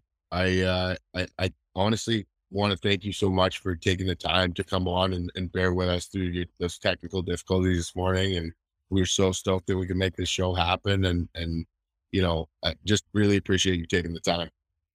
Yeah, for sure. Can I talk about one more thing before we go? Oh, absolutely. Oh, yeah. Yo, plug plug whatever you want. We want shameless plug. Yeah. We want to know where you are, where we could find you, where we can support you. Yeah, for sure. So, well, let's start with the plugs, and then we'll talk about the next thing I wanted to talk Yeah. about. So, um, as you mentioned earlier in the podcast, I have been doing kind of guest spots at Birds Hash Class, um, talking about mostly my whole plant cured process and how you can, you know, actually cure your flower and still come up with a good product. Um, so he's doing another one of those classes sometime in June. He doesn't have the date set yet, so that's that's happening for him. So look out for that but he and I are are partnering up um, for a class this April, April 23rd and 24th. It's going to be in Hopland, California. Um, it's going to be I'll be teaching the class and he'll be kind of hosting a little bit and it's going to directly tie into his hash class and all his hash making techniques, but I'm going to be teaching the the aspects of growing from you know popping seeds, cutting clones, doing all your IPM, your medium selection, pest control, just all the way to growing for resin, how you can do that as opposed to growing for flower. Um, people are going to walk away with a you know couple plants and a pack of exclusive seeds that I've been working on, um, things like that. So I'm just trying to educate people on how you can actually manipulate the plant and grow for resin as opposed to flower. Because a lot of people are just growing weed and they're just hoping it turns out good. But there's things you can do to actually you know kind of you know teach that plant to grow better resin than if you just let it go. So yeah, we got that coming up and Very cool. you know, at- yeah. So that's what's happening with me. And Mendo Budsmith at Mendo Budsmith on IG. That's that's pretty much the only thing I'm rocking. So, what, what, So yeah, that's what was the other shameless you- plug. But I, I I wanted to talk about um single source and the actual definition of single source. Let's yeah. Let's um, go. I may be I may be splitting hairs here or whatever people want to think because like you wouldn't believe the amount of pushback and hate that I get about my definition of single source and what it means to me and what other people think it means. Sure. So I'm going to give you my definition of single source and what I think it means to me. So, in order to be truly single source, the the person that grows it has to wash it. You have to be a part of the grow process from start to finish. You have to take care of that resin. So a true single source hasher to me is also a really good resin farmer. He takes care of the plant. He loves the plant. He knows what that plant's doing from start to finish. He knows how to treat it when it hits the wash, whether he's using a machine or a hand wash. But most single source guys I know are hand wash guys. So that should tell you something. And so he's going to love that resin all the way to the end. He's going to put it in a jar. He's going to label that jar. And that jar is going to be a representation of who he is all the way from start to finish. When you open that jar, that's, that's, that's him or her or whoever's making that hash, you know? So that's how I see single source.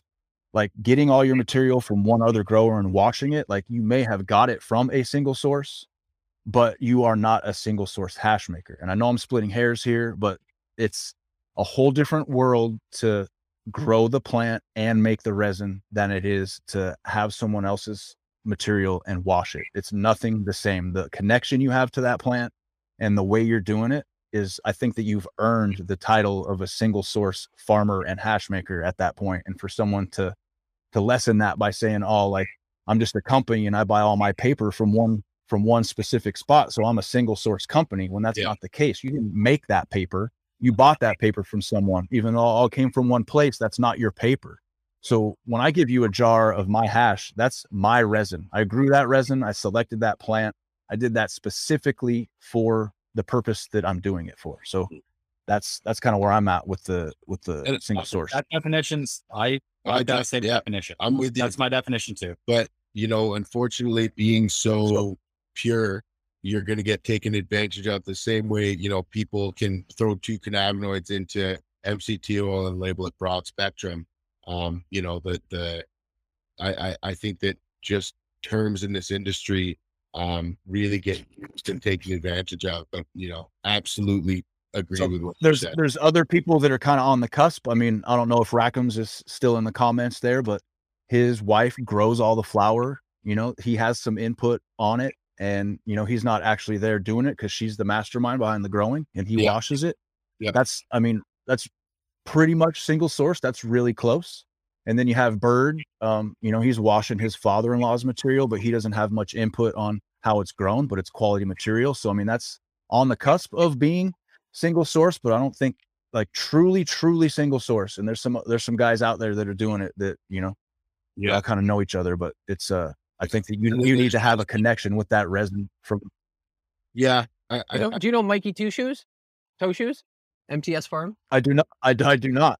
No, I oh I actually was talking with him the other day. Yeah, I don't know him, but I mean, there's people on IG. I was gonna say people like sure. you guys that that are true single source and like are literally like grinding it out. Like, you know, he, I, uh, who, did we before we knew him? It was like if you want to talk to somebody that does from start to finish, like pheno hunting and you know absolutely everything you know that's the guy and like exactly when you do it you got the passion go ahead james i mean there's there's an interesting there's an interesting uh conversation here as far as when you lose the thread because you know i remember listening to an interview um about oleo um extracts and and they've basically got an, an in-house team where there's one grower there's there's uh, a rosin presser and there's a, a washer and these guys are talking to each other every day and that material is staying inside the four walls of that facility.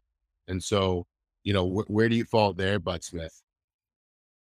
Yeah i mean that's what i said in the beginning like i know i'm splitting hairs here. Um, yeah. i mean technically like I'm, I'm not i'm not talking shit on anyone that has a team oh, that's making Absolutely. it happen i know that i know that me working by myself is not the process that everyone is going to go through i know this you know you're going to have teams or you know, two or three guys that are all on the same page. And if you're a team of guys and you're at the same facility and the hash maker is given the grower input on how he wants it to, to come out and it's all done under the same roof. I mean, I feel like that does fall under single source, not as I define it, but like it's still, you know, it's still cared for by a, certain person. So I guess you don't necessarily have to be the grower who washes it.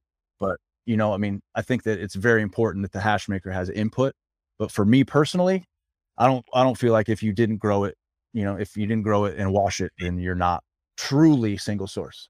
And once again, splitting hairs and everyone's gonna have a different definition of it. And I'm sure my DMs are full of fucking middle finger emojis and fucking sad faces and people puking about shit, telling me I'm selfish. But it's, You wouldn't believe how many people tell me I'm selfish for that definition. it's not even it's not even though like a definition of quality. It's just like basically where it comes from. You know what I mean? and, Like, and I'm and I'm not saying that like- because like, like you could have you put single source- that isn't single sourced. and yeah exactly exactly yeah so i'm not saying that single source is any way an indication of quality at all i'm saying that it's a technique and a style you can have single source that's trash and you can have other stuff that's not even close to single source that's fire i'm not saying it denotes quality or a grade of your hash it's just a title that i feel should be respected because people who are doing it whether they it turns out good or not they're putting a lot of love and a lot of effort into that specific you know, task right there. So I think that deserves a title of I'm a single source hash maker as opposed to someone who's not. And I think it should be respected a little more, at least for the amount of work and passion that people are putting into it. That's fair. I agree with that, man. Well, Budsmith, I, I I can't say enough how much I appreciate your time. I definitely we we had a uh, we had a show on um, pigment that uh, went really well, and and I know a lot of the guests feel like we want to do another an, another round, and we'd love to have you join in on that conversation because I think you bring a really unique aspect with working with uh, with with aged uh, aged glands. Like I, I I think that that experience with the resin brings a really unique uh, perspective. So we'd love to have you join that panel. Um, next Yeah, I'd be down. Um, I've actually got some food for thought there on the pigment. Uh, uh, Let, us hear it. I, I, it was actually some night I, I, I just I just want to throw throw something out there. So if we do have a conversation about it, that other people that are interested in this, it's kind of a, a super techie sort of question or observation on my part, but I think that it could further maybe what pigment is or why it's why it's happening in some cases. So, um, we were talking about before with with birds tech and looking at the the trichomes and whatnot. So when the stalk of your trichome is attached to your head when it breaks apart, that's called the abscission point. So when that breaks apart, you're going to have a wound in your trichome, in the trichome wall, whether it's fresh frozen or cured, but it's more susceptible in fresh frozen. So my question, I don't have a theory on this. This is just thought. When that head breaks off at the at the abscission point, there's an open wound in the trichome. Are terps leaking out? Is water and pigment coming into that trichome before that wound heals over? You know that that sheen you see on top of your wash water. I believe that's the the the terps that have leaked out of that abscission. So I think pigment plays a big issue if you're over paddling your material and you have chlorophyll in your water. I believe that it can suck up into that abscission before it closes and it's going to make your hash green. I think we really touched on that actually during the show. Have you? Okay. That's Yeah. all right. Cool.